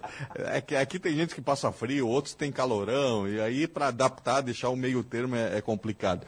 Simone, vamos lá, atualizando os recados, a nossa interatividade. Vamos lá, o Luiz Pauli está por aqui, desejando boa noite, o Gustavo Nazário, parabéns, VEG, vocês são show, também por aqui o Lorivaldo Pierre, boa noite, senhores, ótimos comentários e sucesso ao Jâniter, o Mário Malagoli também está ligado com a gente, por aqui o Edmilson Água Viva, parabéns a toda a equipe da VEG, principalmente ao meu amigo Sérgio Murilo, que nas horas vaga de folga, tô com uma viola de primeira, inclusive mandou foto, já compartilhei aqui no grupo. O Sérgio tá todo bobo com a foto. Aquela foto, Simone, ali, Sérgio fez a primeira comunhão, né?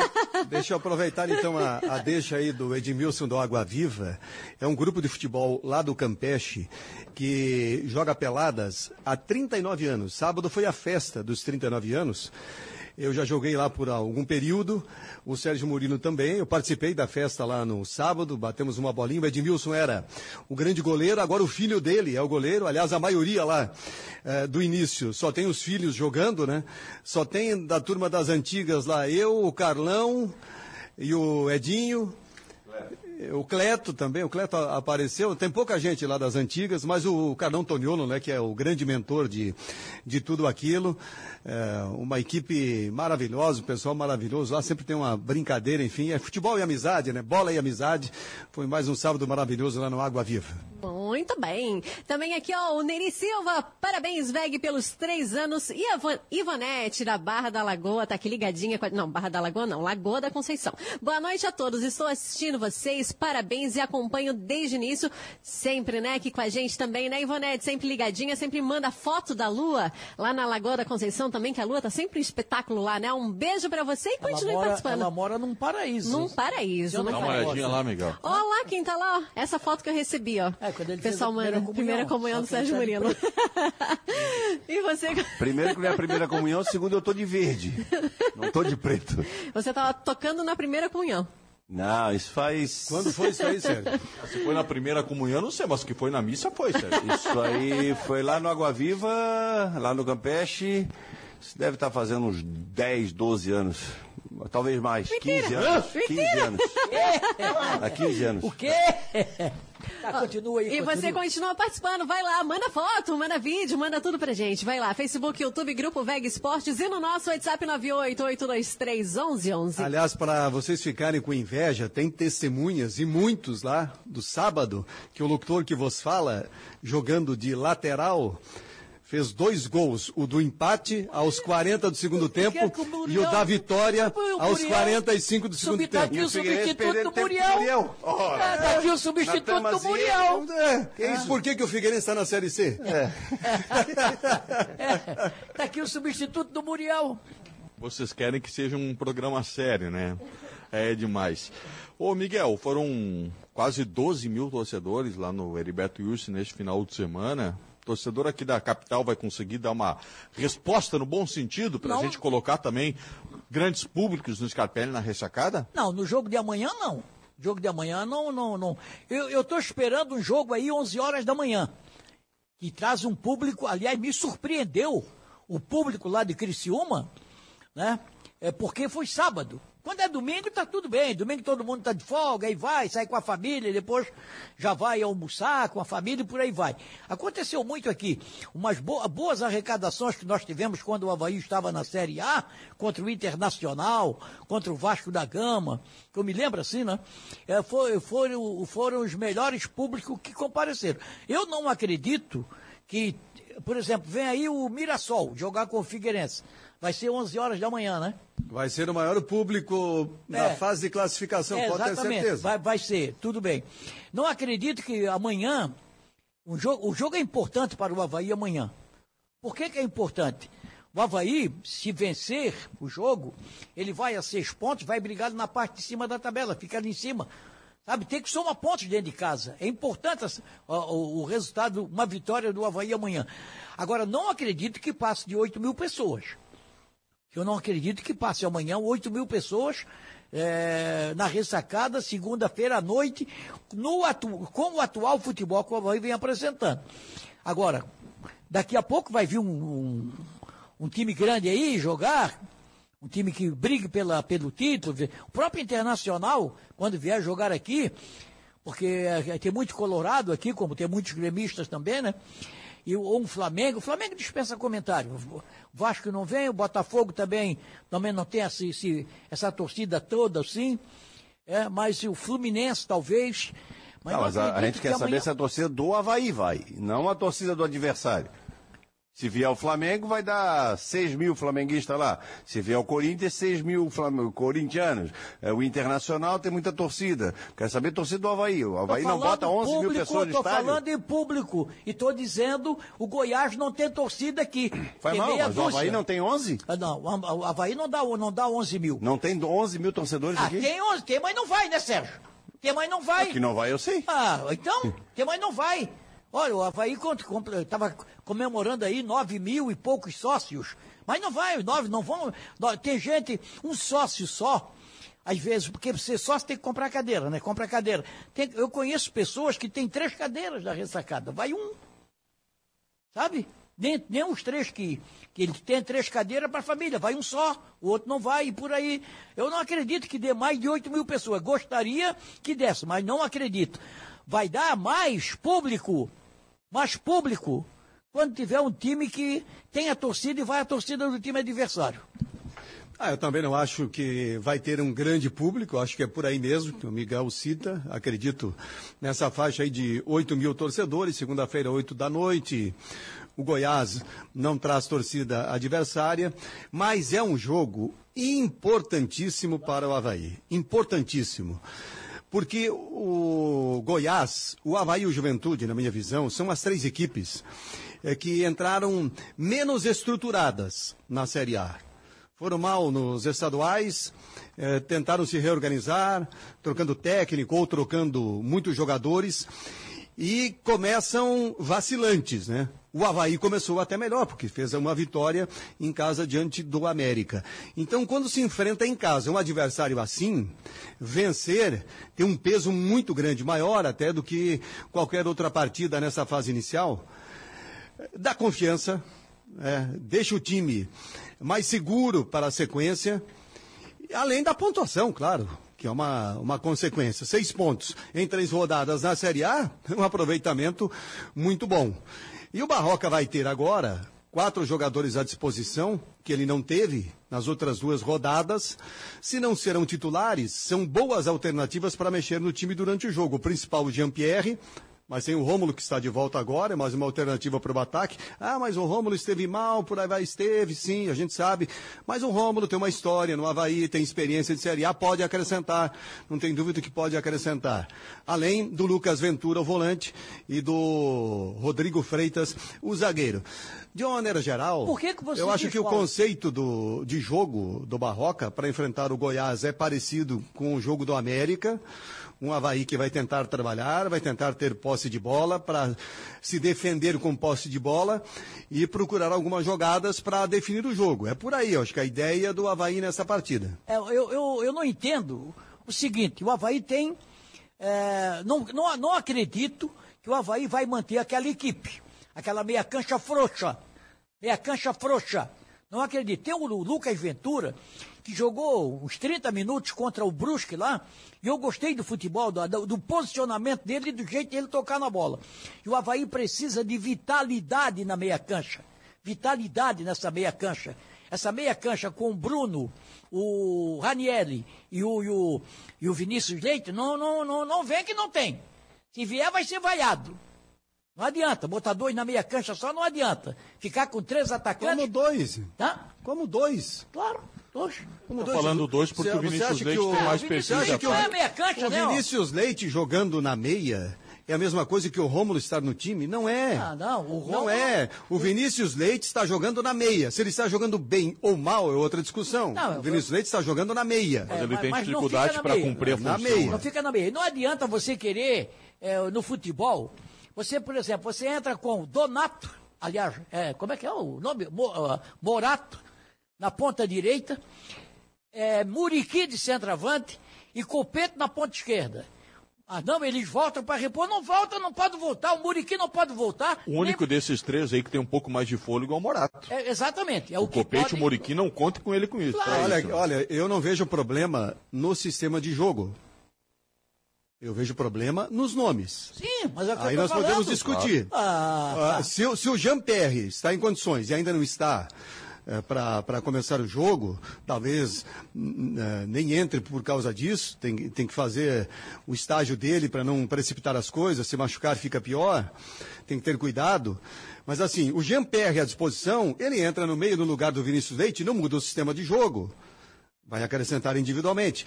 No lado do campo, quando tiver o William Potker, no lugar de qualquer um, do Morato, do Copete, qualquer outro, ele vai acrescentar. Não muda o sistema de jogo, é isso que eu quero dizer.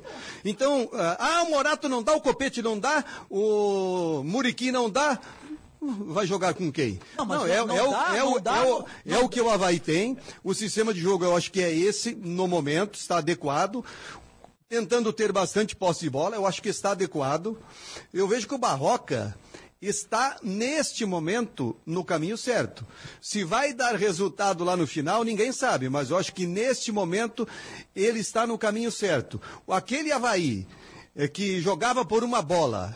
Em todas a Série A que ele tentou participar, não deu certo. A gente viu Paulo, que não deu certo. Mas Paulo, o que o Miguel está querendo dizer, que eu entendi, Paulo, não é mudar o sistema de jogo, é você ajustar uma peça no lugar do Vinícius Leite. Se é para o Vinícius Leite jogar, ok, então bota o Vinícius Leite na frente, ou no lugar do Copete, ou do Morato. Mas colocar alguém com vitalidade na função na qual hoje o Vinícius Leite está colocado. Aí pode ser o Lucas Ventura, pode ser o Jean Kleber, ou outro ali, com característica de vitalidade no meio. Nenhum meia que vai colocar ali vai ter a movimentação que tem o Vinícius Leite.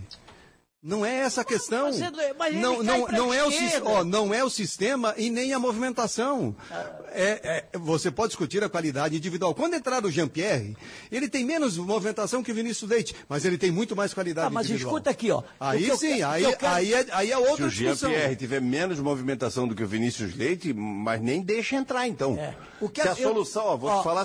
Se a solução do Avaí passa por Vinícius Leite ou Rômulo, aí, como diria a rapaziada do Ribeirão, temo mal. Amigo. Olha aqui, vou dizer uma coisa. Eu não entendo por quê. Não pode jogar, não pode entrar. Vai estar relacionado, mas não vamos poder botar. Não jogar, porque não sei o quê. Esse Lucas Ventura é volante. O Avaí não tem um na frente da zaga. O Bruno vem jogando mal. Não tem um, tem dois. Tem o Ranieri...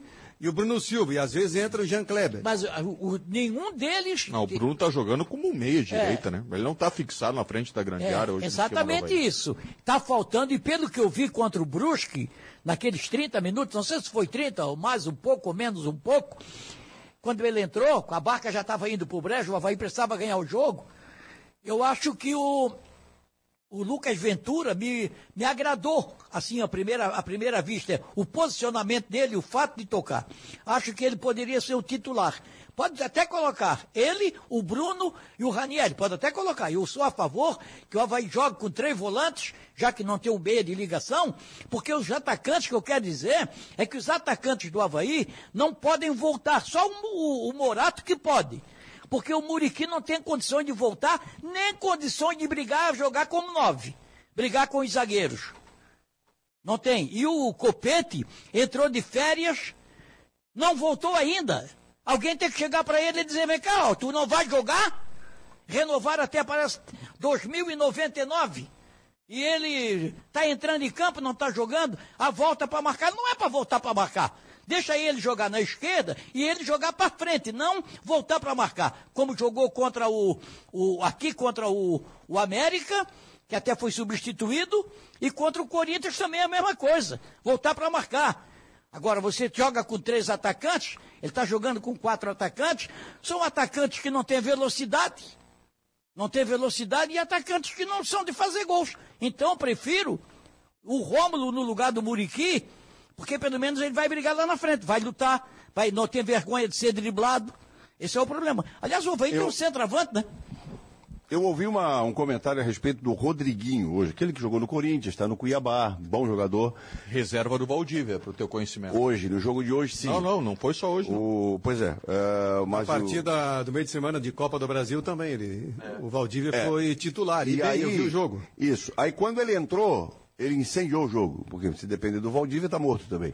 Aí ele, agora, aí o comentário, eu concordei com o comentário, um jogador de 34 anos, num ritmo de Série A, e jogando outras competições, ele não vai conseguir aguentar 90 minutos em Série A do Campeonato Brasileiro. E o Avaí tem alguns jogadores nessa situação, na minha visão, que não podem entrar, começar e terminar o jogo. Caso de Copete, de Muriqui, entendeu? Acho que enquanto não arrumar, enquanto não tiver o Potker, enquanto não tiver o Jean-Pierre, que está relacionado, né? Se está relacionado, pelo menos meio tempo ele deve aguentar. Não sei eu qual vai ser o critério, qual vai ser a decisão. Desde novembro o Jean-Pierre. Né? Pois é, mas aí... Fica no banco amanhã. Eu falo o seguinte, o Barroca tem que agilizar o passo, porque depois começa a loucura, quarta, domingo, aí não adianta reclamar, agora está um jogo por semana. Então aproveita para arrumar o time, que está desarrumado ainda, porque o Vinícius Leite esquece... Não vai jogar não é meia, não joga na meia, vai lá pra ponta esquerda, fica ali, paradinho, timidozinho, não é o cara, só vai depender dele, tá morto na Série A. O Rômulo não é o cara, o Rômulo vai entrar, quando ele vai começar a dar uma movimentação, departamento médico, aquela história toda. Então o Avaí tem que apostar, o Barroca tem que apostar em arrumar o time enquanto a coisa tá leve. E os adversários agora, teoricamente, são os adversários do Campeonato do Avaí. Vem o Goiás... A vitória contra o Goiás, muito mais importante do que a vitória contra o Flamengo, por exemplo. O Flamengo não é do Campeonato do Avaí. Tem que atrapalhar a vida do Goiás. Tem a sequência, né? O Avaí tem o Goiás, depois tem o Inter fora e depois o Curitiba em casa. Eu já estou tirando o Curitiba dessa zona de baixo. Eu vou trazer o mapa de calor do Vinícius Leite. Eu devia ter trazido, né? Mapa de calor? O mapa de calor do Vinícius Leite. Para ver aonde ele jogou diante do América e diante do Corinthians. Não é onde ele jogou, onde ele ficou correndo. Eu quero saber da participação dele. Mapa de calor não mostra a efetividade, mapa de calor mostra a presença em campo. O Vinícius Leite não pega e não cheira, cara. Contra o Corinthians, foi todo mundo pro lado esquerdo. Vinícius Leite, o lateral esquerdo do Avaí, o Cortez, estava na esquerda, o Copete lá na esquerda e deixaram o corredor da direita aberto. Aí tocaram ali, o cara lá fez 3 gols. Uma mamata ali. O corredor da direita era do Morato, do Bruno Silva, do Kevin e do Bressan. O Bruno não apareceu lá. Tá? O Bruno nunca foi lá. O corredor da direita era desses jogadores. Agora, o que precisa... Não apareceu porque fisicamente, meu Deus. Não deu mais. Quando o cara do Corinthians pegou a bola, ele olhou, o cara foi correndo, ele tentou correr. Cavalo de bandido. Ele pegou velocidade, o cara já estava lá dentro do gol. Cavalo de bandido, saiu na frente, chegou atrás. Não tem mais condição, Miguel. Não tem mais condição, a idade. Eu com 25 anos soltava foguete, corria atrás da varinha, como diz o Banezinho da Ilha. Hoje é diferente, pô. Não tem mais condição. Você não consegue correr com um jogador de 22 anos. Acho que está na hora de dar um basta nesses caras que não estão jogando nada. Não, já passou a hora. Já passou a hora. Agora é uma Série A. O Avaí não tem time para... Miguel, qual é a tua escalação do time do Avaí? Qual é o sistema de jogo? O sistema de jogo pode ser esse, mas eu jogo com o elenco que tem o Avaí, eu jogo com 3 volantes. Então já mudou o sistema de jogo. Como é que tu vai... Não, jogo com 3 volantes. Como é que tu vai jogar com esse sistema aí com 3 volantes? Tripé, não muda, maluco. Eu não vou tomar gol. Não muda, maluco. 3 volantes? Não, é só você que sabe, o resto é tudo maluco. O sistema é o mesmo, Paulo. É o Ranieri. Hélio primeiro, o Bruno Silva na meia pela direita, o Vinícius Leite pela esquerda. Saca o Vinícius Leite, coloca um substituto e o esquema não muda. Bora colocar o Jean Kleber. O que muda nesse sistema? Muda, se você tira um, guarda outro. Jamais contrataria vocês para ser treinador do meu time. Não, jamais. Mas nem eu te contrataria. Tá doido? Eu também não te contrataria, não. Se contratar, o Figueirense nem ia disputar a Série C, Paulo. É, não, tá doido. Embora tu tenha chegado hoje aqui dizendo, não, porque eu fiz dois gols lá no Roda Viva, não sei mais o quê. Roda Viva? É, não é Roda Viva lá que tu jogou? Roda Viva é outra Roda coisa. Viva. É, eu fiz Água dois viva, gols. Rapaz. Um foi sem querer, mas como é que é? Água Viva, rapaz. Água Viva, tá? Roda Viva e Água Viva é tudo a mesma coisa, tudo é viva. Então, o que acontece é o seguinte... Cara... Aqui vocês têm que trabalhar de motorista, de caminhão, só querem saber de volantes. Vão se atualizar, pô. Que volante? E tu que só quer atacante tem que cobrir o Flamengo, pô. Aquele teu amigo mas lá... Mas o estatuto do Avaí tem alguma coisa que não pode contratar um meia. Nunca, aqui, ó. Não acha um meia, não lá, tem um meia. Diz pra aquele teu amigo, quando ele te perguntou se eu sou inimigo do Paulo, ó, não era, agora é. Agora é. Acontece o seguinte, cara. O Avaí tá disputando uma Série A e é um dos clubes que entrou na Série A já com o rótulo vai cair. Ah, normal não? Isso? É normal? Tá, mas escuta. Nós não falamos aqui que o Floresta não é nada? Pois é, o Avaí na Série A é o então, Floresta. Então o Avaí tem que fazer o quê? Avaí, os caras não dão bola pra gente, cara. Se o Avaí tivesse feito a sua melhor montagem de time pra Série A, ele ainda assim seria candidato, como sempre são os times de Santa Catarina. Eu sei, mesmo quando estão em seu melhor momento, dentro de uma Série A, eles sempre estão ali naquela zona de risco de rebaixamento. Quando não cai, imagina agora com um Avaí sendo estruturado dentro da competição. Aqui, o Avaí está se estruturando dentro da competição. Vou te falar uma coisa. Eu mudaria a equipe amanhã. Eu botaria 3 volantes, ele tem até 5 ou 6 volantes para ele escolher 3. Ele tem o Jean-Pierre, o Jean-Pierre tá fora e não sei porquê. O cara não tá em condição, bota pra jogar, pô. Depois de tá perdendo o jogo que vai botar, começa com ele. Eu vou te dizer mais, viu, Miguel? No esquema que o Barroca utiliza com o primeiro volante e aí 2 jogadores à frente, o Jean-Pierre não se encaixa. Tá. Ele tem que mudar o esquema pra deixar o Jean-Pierre sem qualquer responsabilidade de marcação. Se ele fizer um losango e mudar o sistema de jogo, ele pode até atuar com 3. Ele pode até atuar com 3, mas tem que mudar. Ó, aí ele centraliza um volante...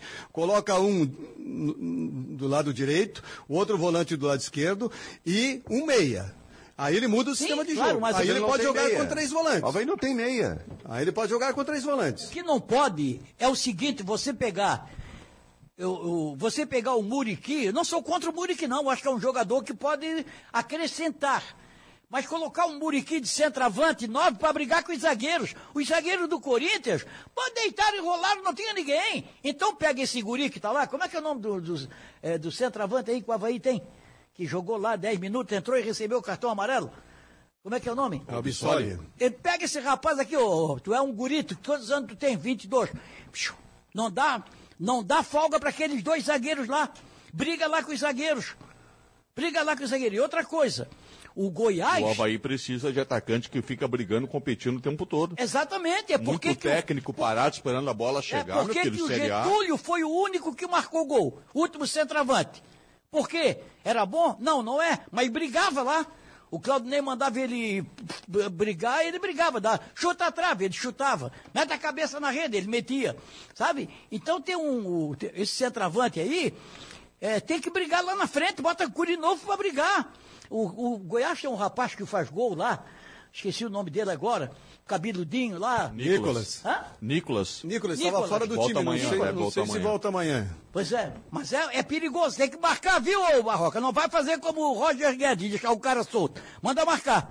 Simone, vamos trazer os recados, atualizar a interatividade, são 10h35.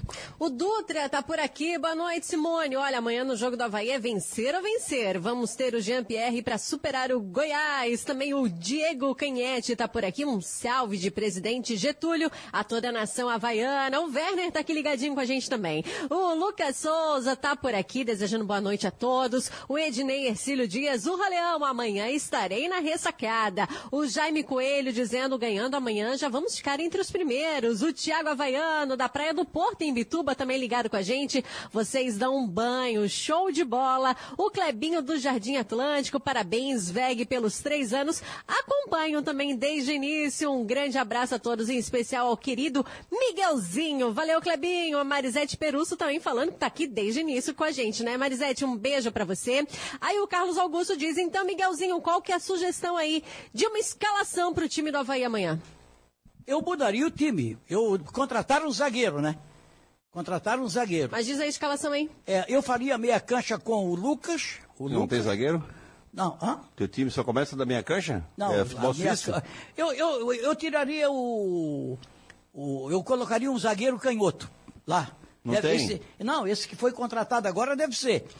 Porque o Arthur Chaves, de quarto zagueiro, pela esquerda, não é bom. Mas é a última revelação do Avaí que vai tirar do time. Mas eu não falei que o menino não joga no time dele? Não, mas estão jogando ele. Já estás tirando ele do time. Não estou tirando ele do time. Vai botar pressão e esse rapaz que chegou. Tiraram o Arthur. Tu quer falar comigo? Quer falar por mim? Não, tá derrubando a tua frase. Bota o Arthur pela direita. Bota o Arthur pela direita, como ele jogava no Sub-20. Vai tirar o Bressan? O quê? Vai tirar o Bressan? Bota o Bressan pra esquerda então, ou bota o outro pra esquerda. Bota ele na direita. Por que a corda arrebenta do lado mais fraco? Rodrigo Freitas não é canhoto. Pois é, então já direita. É um erro. Mas e aí a minha cancha eu faria com 3 volantes. Pode ser o Lucas Ventura, o Bruno e o... Ranieri. O Jean Kleber. O Ranieri pra mim joga na zaga. No lugar de quem? No lugar do Bressan. Tá, e bota ele na quarta zaga e bota o Arthur pela direita, pra fazer o que ele fazia embaixo. E o ataque, meu amigo, aí você vai ver, tem esse rapaz aí que joga de centroavante, que foi contratado, veio não sei da onde aí, de centroavante, coloca ele, é novo, briga lá na frente. Mas frente.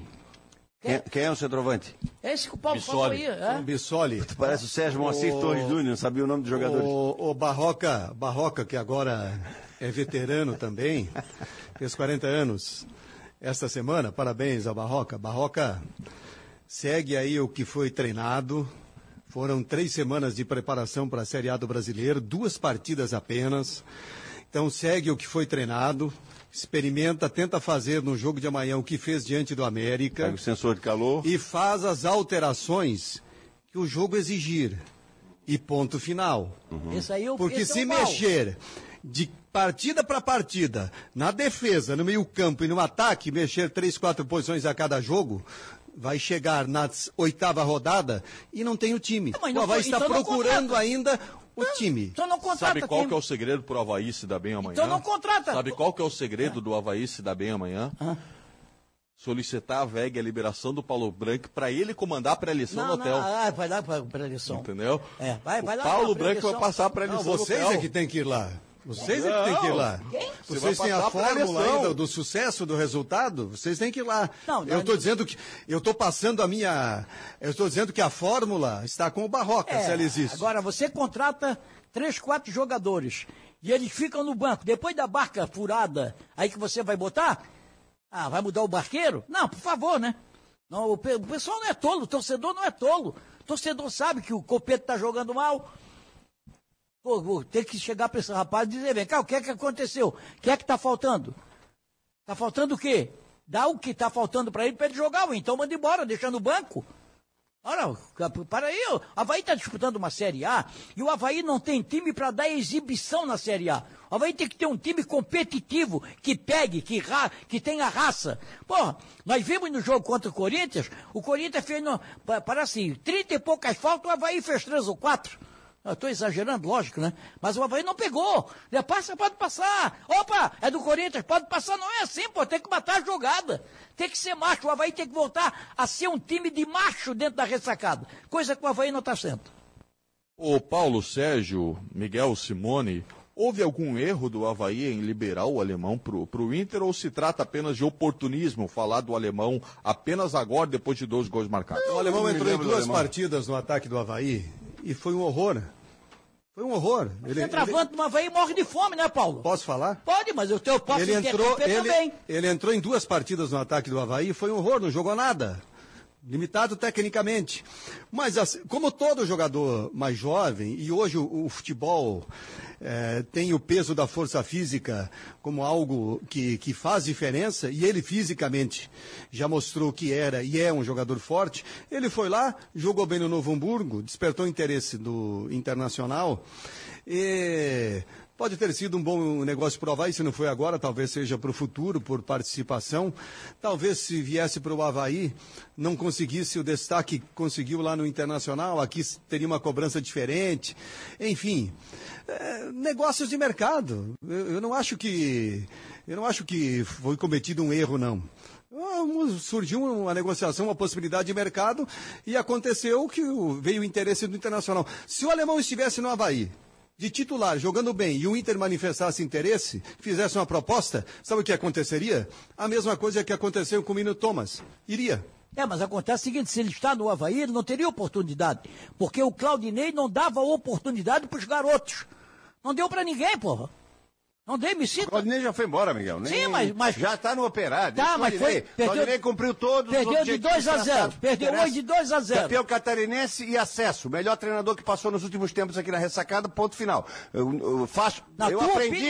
Eu aprendi com o Miguel Livramento. Faixa no peito não tem defeito. Então para de falar com... Qual foi a faixa? Qual foi a faixa? Acesso. O acesso não recebeu faixa. Não interessa. Não recebeu faixa. Série A. Acesso. Vocês endeusam o Geninho, não subiu esse ano.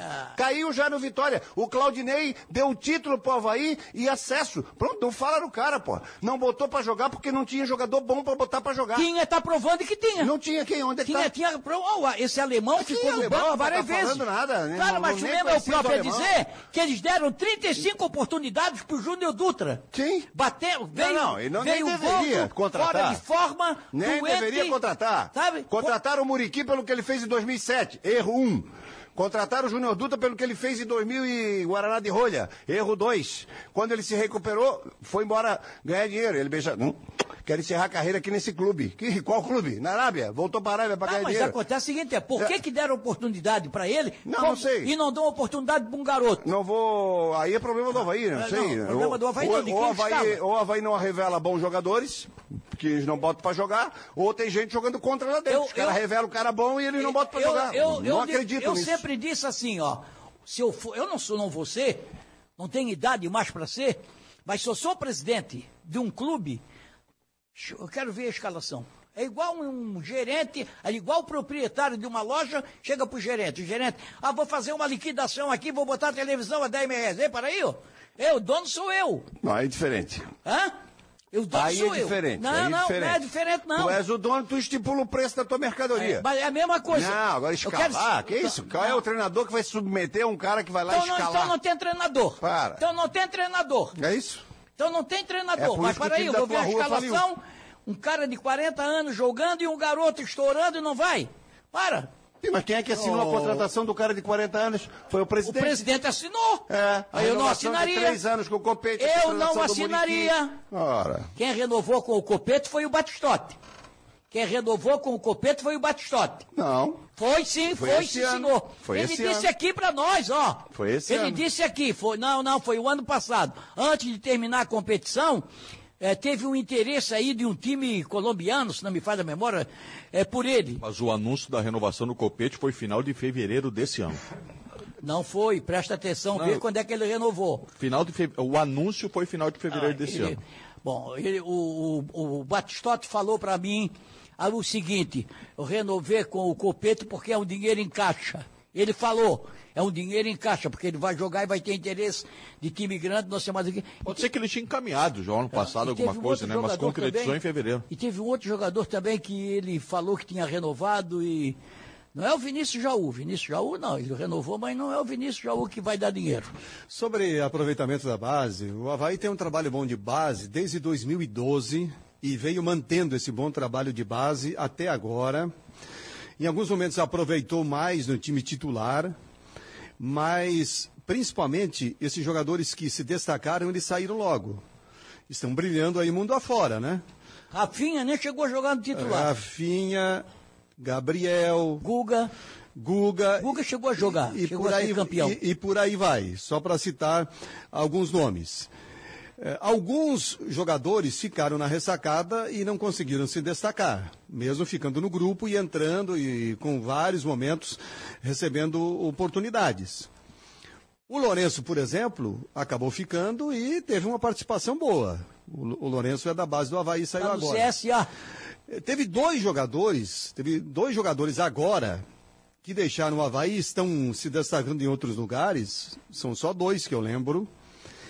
Porque nos últimos 2 anos, aí sim o Avaí mudou um pouco a política. Nos últimos 2 anos, e não foi só o Claudinei, foi o Avaí como um todo. Da presidência ao técnico. O Avaí queria subir de qualquer maneira para a Série A e passou a investir alto em jogadores prontos. E exagerou na dose, inclusive, contrataram jogadores experientes. E aí alguns meninos ficaram de lado. E é nessa leva que o alemão não recebeu, talvez no Avaí, as oportunidades que recebeu lá no Novo Hamburgo e se destacou. E o Falcão, o volante, a mesma coisa, que jogou também no time principal do Avaí e foi se destacar lá no Ipiranga. São 2 casos recentes, mas de uma maneira geral, o Avaí vem fazendo bom trabalho de base, vem aproveitando no time principal, tendo retorno técnico e fazendo bons negócios. Então, nesse aspecto, eu acho que pode caber uma crítica ou outra pontual aqui e ali, mas no geral, o Avaí continua fazendo bem o trabalho de base e aproveitando bem os jogadores. O problema que eu vejo é a necessidade. Primeiro objetivo, qual é o objetivo do Avaí? Primeiro objetivo, se permanecer na Série A do Campeonato Brasileiro. Para permanecer na Série A, ele precisa organizar o time, o Avaí ainda não está organizado. Tem gente chegando, tem gente se preparando, tem gente que tem que sair do time, mas não sai. E, enfim, o Barroca ainda não tem ali, bom, essa é a minha estrutura. Esse pode mudar, talvez, ou talvez ali, ou talvez acolá, mas aqui eu tenho 8, 9 jogadores definidos. Não tem isso. E o campeonato está rolando, cara. E nós estamos falando de Série A do Campeonato Brasileiro. Não é a Série B que você faz um primeiro turno meia boca e no segundo turno você vai lá e tira o atrasado e ainda consegue dar uma bicada lá no final para um acesso. A Série A, para nossos times médios, casos de Avaí, Figueirense, Chapecoense, Criciúma, enfim, desse nível do futebol brasileiro. Se no primeiro turno você não... Tem que fazer 25 carimbar, pontos no primeiro 22, turno. 23, não, 24... É pouco... Não, se fizer 23, 24, 25, vai passar trabalho. Então, 25, pelo menos você tem que fazer, deixar aí uns 23, 24 para o segundo turno. Caso contrário, você já sabe qual é o final do filme. Ponto. Não porque tem segredo. No retorno, menos equipes terão Sul-Americana e Libertadores. E aqueles que estão, entendeu, mais ou menos vão estar ajustados. Então você tem que ir nessa leva também. Você tem que melhorar com o campeonato. Agora, para começo, para pequeno, como é o nosso caso, para médio, você tem que começar melhor do que os outros. Se você já começar mal, para recuperar no segundo turno, aí fica difícil. É difícil. Simone, vamos lá. Mais interatividades, recados que estão chegando. Estamos projetando o jogo de amanhã. 8h, Avaí e Goiás no Estádio da Ressacada. O nosso pré-jogo nesta segunda-feira inicia 18h. Vamos lá, Merlin Mendes está por aqui, Urra Leão, o Guimas Leão, o Goiás vem para jogar no erro do Avaí. O Aleph está aqui dizendo Deus abençoe sempre o Grupo VEG que vem há muitos anos pela frente. Um abraço a todos, principalmente ao Serjão, sou teu fã. Valeu, Aleph. Também o Mauro Sérgio Livramento. Boa noite, parabéns pelo aniversário do programa. E Rômulo, Vinícius Leite na Série A é piada, né? O Mário Malagoli dizendo, acho que amanhã vai dar empate, hein, gente? Acho que vai ser 1-1, jogo pra 1-1. O Valdir Luiz dizendo que amanhã vai ganha 2-1. Também o Anderson Orleans, parabéns, VEG, pelos 3 anos. Realmente, o time da VEG não é um time, é uma seleção. E tô aqui, ó, tô esperando o próximo sorteio da camisa do Avaí. O Anderson que já faturou uma camisa aqui, né, Anderson? E você continua participando, interagindo, Facebook, YouTube, Grupo VEG Esportes e no nosso WhatsApp 988231111. A gente já falou anteriormente, mas só para recuperar, o que vai dar de público amanhã na Ressacada, Miguel? Eu acho que vai, chega na faixa dos 7 por aí, 7 mil, talvez um pouquinho a mais, mas não passa de 8 mil na minha avaliação. É, quem vai é sócio, né? A maioria é sócio, né? Como o ingresso paga, é caro, né? O Avaí tá incentivando para ser sócio, é o sócio. Hoje o Avaí está com 9 mil, alguma coisa. É 150 a entrada? Não, até tem ingresso lá de 60 reais, né? Eu não sei qual é o preço dos ingressos, mas chega, parece que é... no setor A... onde é praticamente dos sócios, o cara que quer ficar ali, aí vai pagar 150, se não me falha a memória. porque o Goiás não é do primeiro escalão. Grupo. Primeiro escalão. Não, é, o Goiás, então, acho que é 150. Mas tem aí 80, 120 e por aí. É, 120, né? 120? O valor mais barato é 120. Com a meia é 60, né? A meia é 60, tá certo. É, ingresso avulso é caro. Ingresso avulso é caro. Não vou entrar na discussão de novo.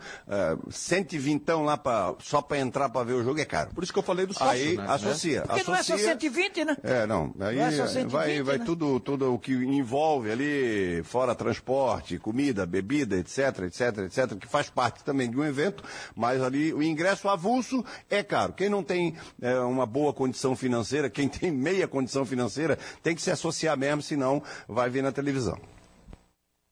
É isso aí, né? Eu pode escutar na VEG também, né? Pode. Escuta na VEG, não precisa ver na televisão. Não, escuta na VEG. Como deve, mesmo indo ao estádio, celularzinho conectado ali, canal de YouTube, Facebook, Simone Malagoli, com certeza, vamos embora. Eu vou propor um pacto aqui, para que amanhã a gente não recupere a discussão Vinícius Leite, porque ela será interminável. A gente vai começar amanhã a falar de Vinícius Leite no time ou fora do time, e a gente não vai terminar nunca. Ele provavelmente vai começar jogando, que na minha opinião é um erro. Eu não boto aquela meia cancha que ele colocou nem contra o América, nem contra o Corinthians. Eu não colocaria aquela meia cancha. Eu acho que ele não vai colocar. Vamos fazer alguns registros sobre catarinenses aí nas demais divisões, principalmente Série B, né? Que teve empate da Chapecoense, aquela chuvarada contra o Vasco, teve o empate do Criciúma contra o Sport, né, Heriberto Wilson, e a derrota do Brusque, jogando lá no Maranhão, 3-1 para o Sampaio Correia. O que me surpreendeu negativamente foi o público na cidade de Chapecó. Não chegou a 2.000 pessoas. Uma chuvarada também. É, né? Choveu, mas o time também, né? O time da Chapecoense estava na Série A, foi mal na Série A, veio para a Série B. Se bem que no outro jogo também já tinha muita pouca gente também no Fundão. O pessoal deu uma desprezada na Chapecoense. Veio de uma vitória diante do Grêmio, fora de casa. Então, realmente o tempo atrapalhou. É, não, o estádio atrapalhou. Sem cobertura, o cara não vai ficar passando, também o cara não é alface, né? Vai ficar lá na chuva. Aí tudo bem, aí tem uma desculpa plausível. Agora, para não dar 8, 9.000 pessoas na ressacada amanhã, cara, nem se eu quiser buscar alguma desculpa. Ah, tem engarrafamento. Não tem mais engarrafamento. Praia não dá, porque eu joguei à noite. Procissão do Senhor dos Passos não tem também. O que vou inventar mais aí? O time que é fraco. Sítio não é dia de ir na segunda-feira. Não é dia. Mas, o sítio é todo dia, dia de ir. Mas não será o caso amanhã. Mas também aí. Quem mais? Tu falasse aí que... Pijama novo, tem um pijama novo, ganhou um pijama novo de pelúcia, aí fica em casa. Tu falasse aí, semana passada, que ia dar, que não aceitava menos de 8.000 no estado Orlando de Carpete. O que eu achei que deveria dar, não queria dar. O único que acertou o público foi o Paulo, no outro jogo na ressacada. Exatamente. Não é o que iria dar, é o que deveria dar, é diferente. Se depender de Caldeirão, Criciúma não sobe? Acho que sobe. Porra, torcedor engatou também o projeto lá, cara, 11.000 pessoas. O time é fraco, o time de Criciúma é bom. Só tem um time só na cidade. O time fez 3 pessoas. É diferente. 3 partidas, 4. É diferente, só tem um time só na cidade. Nada. Todo mundo vai torcer pelo aquele time, é diferente daqui, ó. Diferente nada. Tem meia dúzia que vai 5.000 pra torcer e tem 5.000 secando. Tem esse problema também. Não interessa. Tá. Rivalidade é melhor ainda. Lá é tudo. Agora não tem 10.000 torcedores do Figueirense, tem 10.000 Avaí. Todo mundo puxa para um lado. Lá todo mundo puxa para um lado. Aqui tudo diferente. É pessimista. É diferente. Não. Florianópolis é muito pessimista. E eu sou de Florianópolis, posso falar, nasci aqui. Aqui é pessimismo. Ganhou do Alto. O Alto. Aí empatou lá fora. Empatou lá fora, não sei o quê. Aí se ganhar com o melhor time do campeonato. Ganhou do Vitória, pronto. Mas o Vitória também nasceu. Nunca tá bom, cara. Sempre tem uma desculpa para depreciar. O Figueirense tem que torcer, a torcida do Figueirense tem que botar na cabeça que é Série C. Estádio ruim, juiz, às vezes, na maioria das vezes, ruim. O Figueirense tem um time para Série C, entendeu? E a torcida do Avaí queria Série A, tá na Série A. Então abraça o projeto, vai pro campo, porra. Quer Série A pra botar pijama e ficar comendo pipoca em casa? Se a torcida for pro campo, não tem jogo. Para com isso. Vai lá, no estádio. Então tu estás concordando com pouca gente no estádio. Eu não estou concordando. Pessimista eu também. Estou dando a minha opinião. De futebol, Mauro, eu conheço aqui, não dá mais de 8 mil. Quer apostar o quê? Eu não aposto que não vai dar. Torcedor de pijama, não vai dar. Torcedor acomodado, de pijama, que tá reclamando do Claudinei, que nem tá mais na Ressacada, que deixou o legado. Vai reclamar. Negativo. Deixou um título que o Avaí é o atual campeão. Isso aí também passou. Aliás, antes do atual campeão Brusque. Já passou, tá falando no Não, já passou. Era pra ser campeão da Série B. É tu que tá entregou. Aquele time ruim lá, ó, para. É, para. Aí eles mantiveram a metade do time ruim pra Série A e quer ser campeão da Série A. Para com isso. Agora, bota o pezinho no chão. A questão da torcida tem a ver com momentos, né? A Chapecoense passa por uma ressaca de rebaixamento da Série A do Campeonato Brasileiro. O torcedor ficou tanto tempo, né, vendo a Chapecoense na Série A. Foram anos e anos de crescimento, mesmo tendo aquela tragédia no meio, né? A Chapecoense era um dos queridinhos do Brasil, né? Além dessa relação, dentro de campo, também vinham os resultados. Só que ano passado, além daquela campanha que foi um fiasco na Série A do Campeonato Brasileiro, a Chapecoense revelou uma outra face, um endividamento altíssimo, né, levando à recuperação extrajudicial. E tudo isso mexe, tudo isso bate no torcedor. E a Chapecoense ainda vive essa ressaca e sabe que o acesso esse ano é muito complicado, que o primeiro grande objetivo é de manutenção. Então, fica mais complicado para levar grande público. Vamos ver mais à frente, em outros jogos, o que vai acontecer. O Criciúma está numa situação diferente. O Criciúma mergulhou no fundo do poço, como está o Figueirense hoje.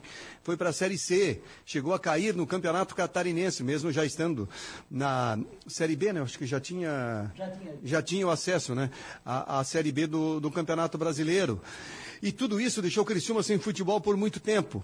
E agora o Criciúma, ele ressurge da cinza para o seu torcedor, saindo lá de baixo para uma Série B. Porque não tem problema. Que é uma grande competição, é um grande momento, é uma outra situação, é uma possibilidade de voltar até a Série A, embora não seja o primeiro grande objetivo e uma meta bem complicada para atingir, mas é possível. Então o Criciúma está vivendo aquela lua de mel momentânea com o torcedor. Tanto é que tem hoje mais de 10 mil sócios. Passou de 11. E um horário, passou de 11 mil e um horário muito bom para levar o público, que foi esse jogo das 11 horas. Então é uma outra realidade. Aqui a gente tem um Figueirense que ficou esses anos todos aí, com esses problemas todos aí, que a gente sabe, não vale a pena repetir e reviver aqui, e está lá numa Série C. É complicado para motivar o torcedor.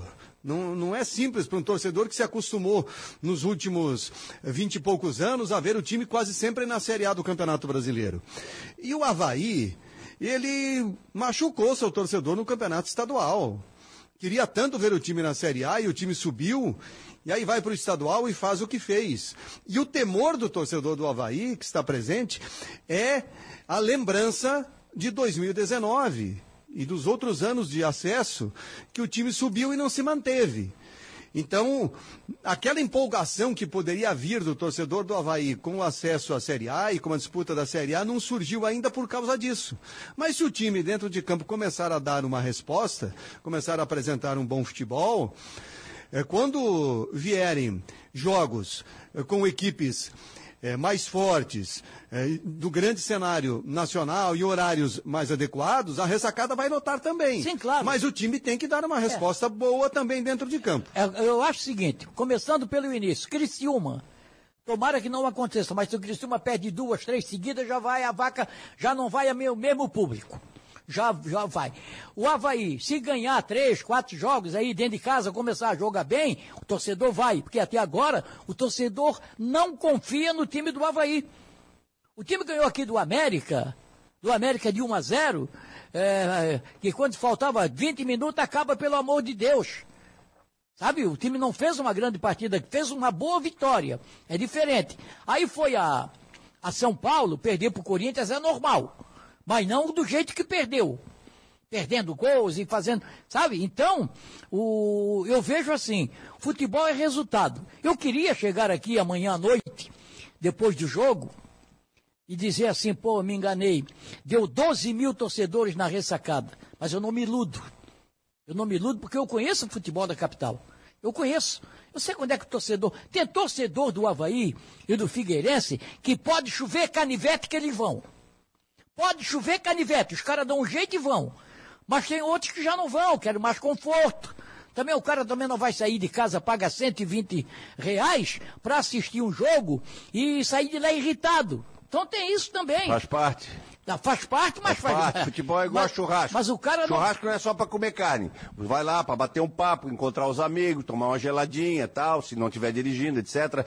Comer um churrasquinho, uma pipoca, bater pra ver o pipoca time. Pipoca no churrasco? Uma pipoca. Ai, meu Deus. Falou pra comer churrasco. Futebol é igual a churrasco. Ah. Você não vai no churrasco só pra comer carne. Que hora é o churrasco? Meio-dia. Você chega meio-dia. Não, você chega 10 horas pra confraternizar, pra bater papo. O futebol tem todo aquele... Chega ali antes, no bar, conversa com um amigo, toma uma gelada, paga uma gelada, o cara paga uma pratita, vai lá, come um churrasquinho de gato, uma pipoquinha, vai lá ver o jogo. O jogo pode ser bom, pode ser ruim, pode ganhar, pode empatar, pode perder. Faz parte do jogo. Já vi que nós dois não dá certo, porra. Porque eu vou no churrasco pra comer carne. Isso, só chega em cima. Tinha um amigo teu que tu convidava pro churrasco, ele chegava às 4 da tarde com a Kombi cheia e não conversava com ninguém. É, amigo teu, meu não. Então é o seguinte, o presidente do Avaí. Presidente do Avaí. Rala aí, presidente. Amanhã é 3.000 e pouco, aqueles de sempre. Vai ficar mais uns 2.000 de pijama em casa e os outros só vão quando for o Flamengo e o Corinthians. Para com isso. Nós ficamos aqui fazendo discurso, cobrando do torcedor, né? Como se o torcedor fosse o único responsável por não ir ao estádio. É parte do processo. O torcedor, ele gosta do seu time, mas ele gosta de... acesso fácil, conforto, estacionamento bom e barato, banheiro de qualidade, assento bom, bem posicionado, preço adequado, segurança, conforto e por aí vai. Então torce pro Benfica. E um time, dentro de campo, bom, que... dê satisfação, independente do resultado. Então é um conjunto de coisas. E o futebol brasileiro, de uma maneira geral, com raras exceções, não tem dado essa resposta completa ao torcedor. Tem que olhar também por esse lado, porque são poucos os fanáticos que se submetem a situações bem desfavoráveis a ir a um estádio de futebol. Tem que ver o torcedor também como um cliente que precisa de satisfação. Também acho. E falta isso também aos clubes. Mas para chegar, eu vivi um momento terrível de Avaí Figueirense lá atrás, como repórter, presidente Zunino, indo a Caxias do Sul saber que tipo de projeto de sócios tinha o Juventude, o Espíndola, o Espíndola que era presidente do Conselho Deliberativo. Eu presidenciei isso desde aquele comecinho. O torcedor do Avaí quer um estádio bonito, confortável. Tem, Ressacada... se não for o melhor, é um dos melhores de Santa Catarina. Acho que é o melhor de Santa Catarina hoje. Tem bom assento, bons camarotes, para quem tem dinheiro para ir pro camarote. Estacionamento, tem. Vias, antigamente não tinha. Hoje tem. Achei que meus netos não iam ver, mas vão ver. Tem, belo, viaduto ali, entra, sai rápido da Ressacada, beleza. Em 10 minutos, nem dá 10 minutinhos, você já tá no centro. Tá tudo tranquilo. Que mais? Ingresso barato.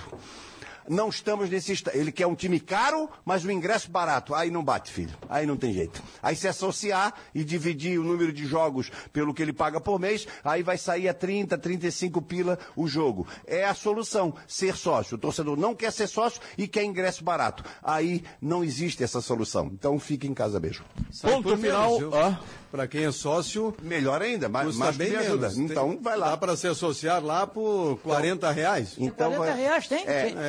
Aí chama-se comprometimento. Todo mundo quer se envolver, poucos querem se comprometer. E é o que os clubes estão precisando, comprometimento. Paulo Branco, até amanhã.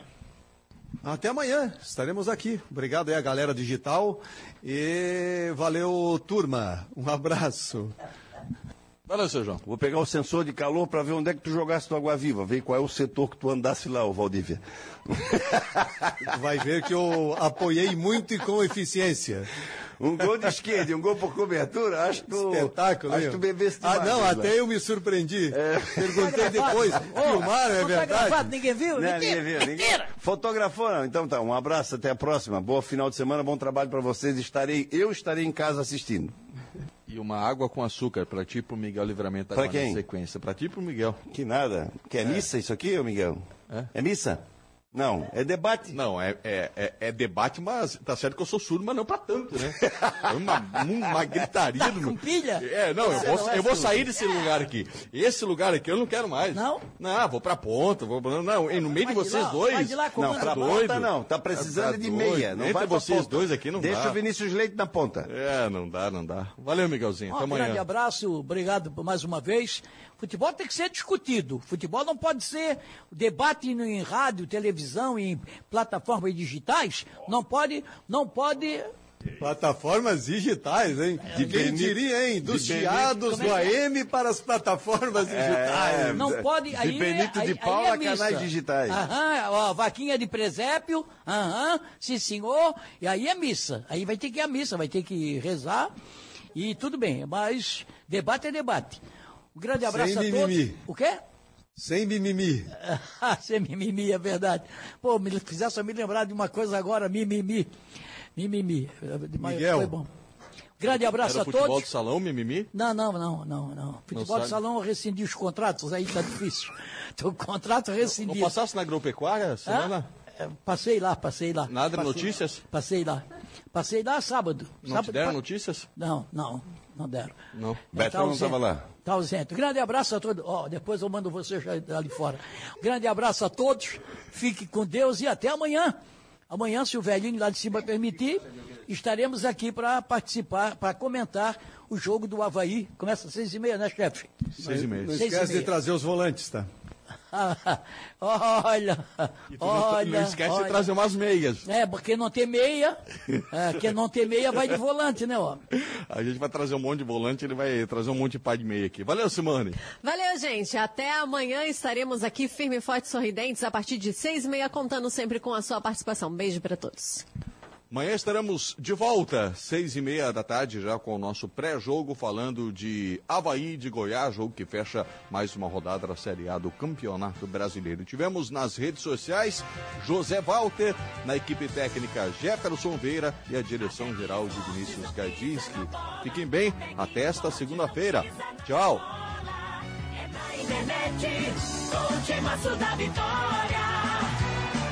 Esportes não pisa na bola, a VEG Esportes não pisa na bola. Facebook, YouTube, com o timaço da Vitória.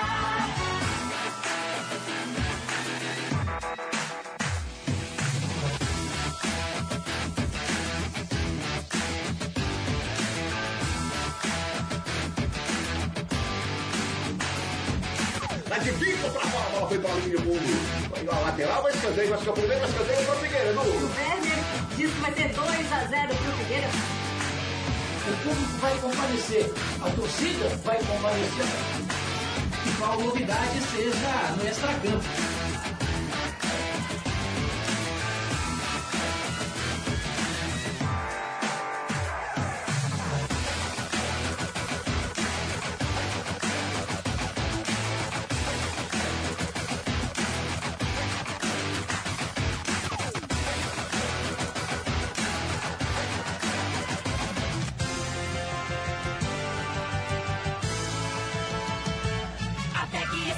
Não pisa na bola, é na internet, com o timaço da Vitória. A VEG Esportes não pisa na bola, a VEG Esportes não pisa na bola. Facebook, YouTube, com o timaço da Vitória. Hoje é só alegria.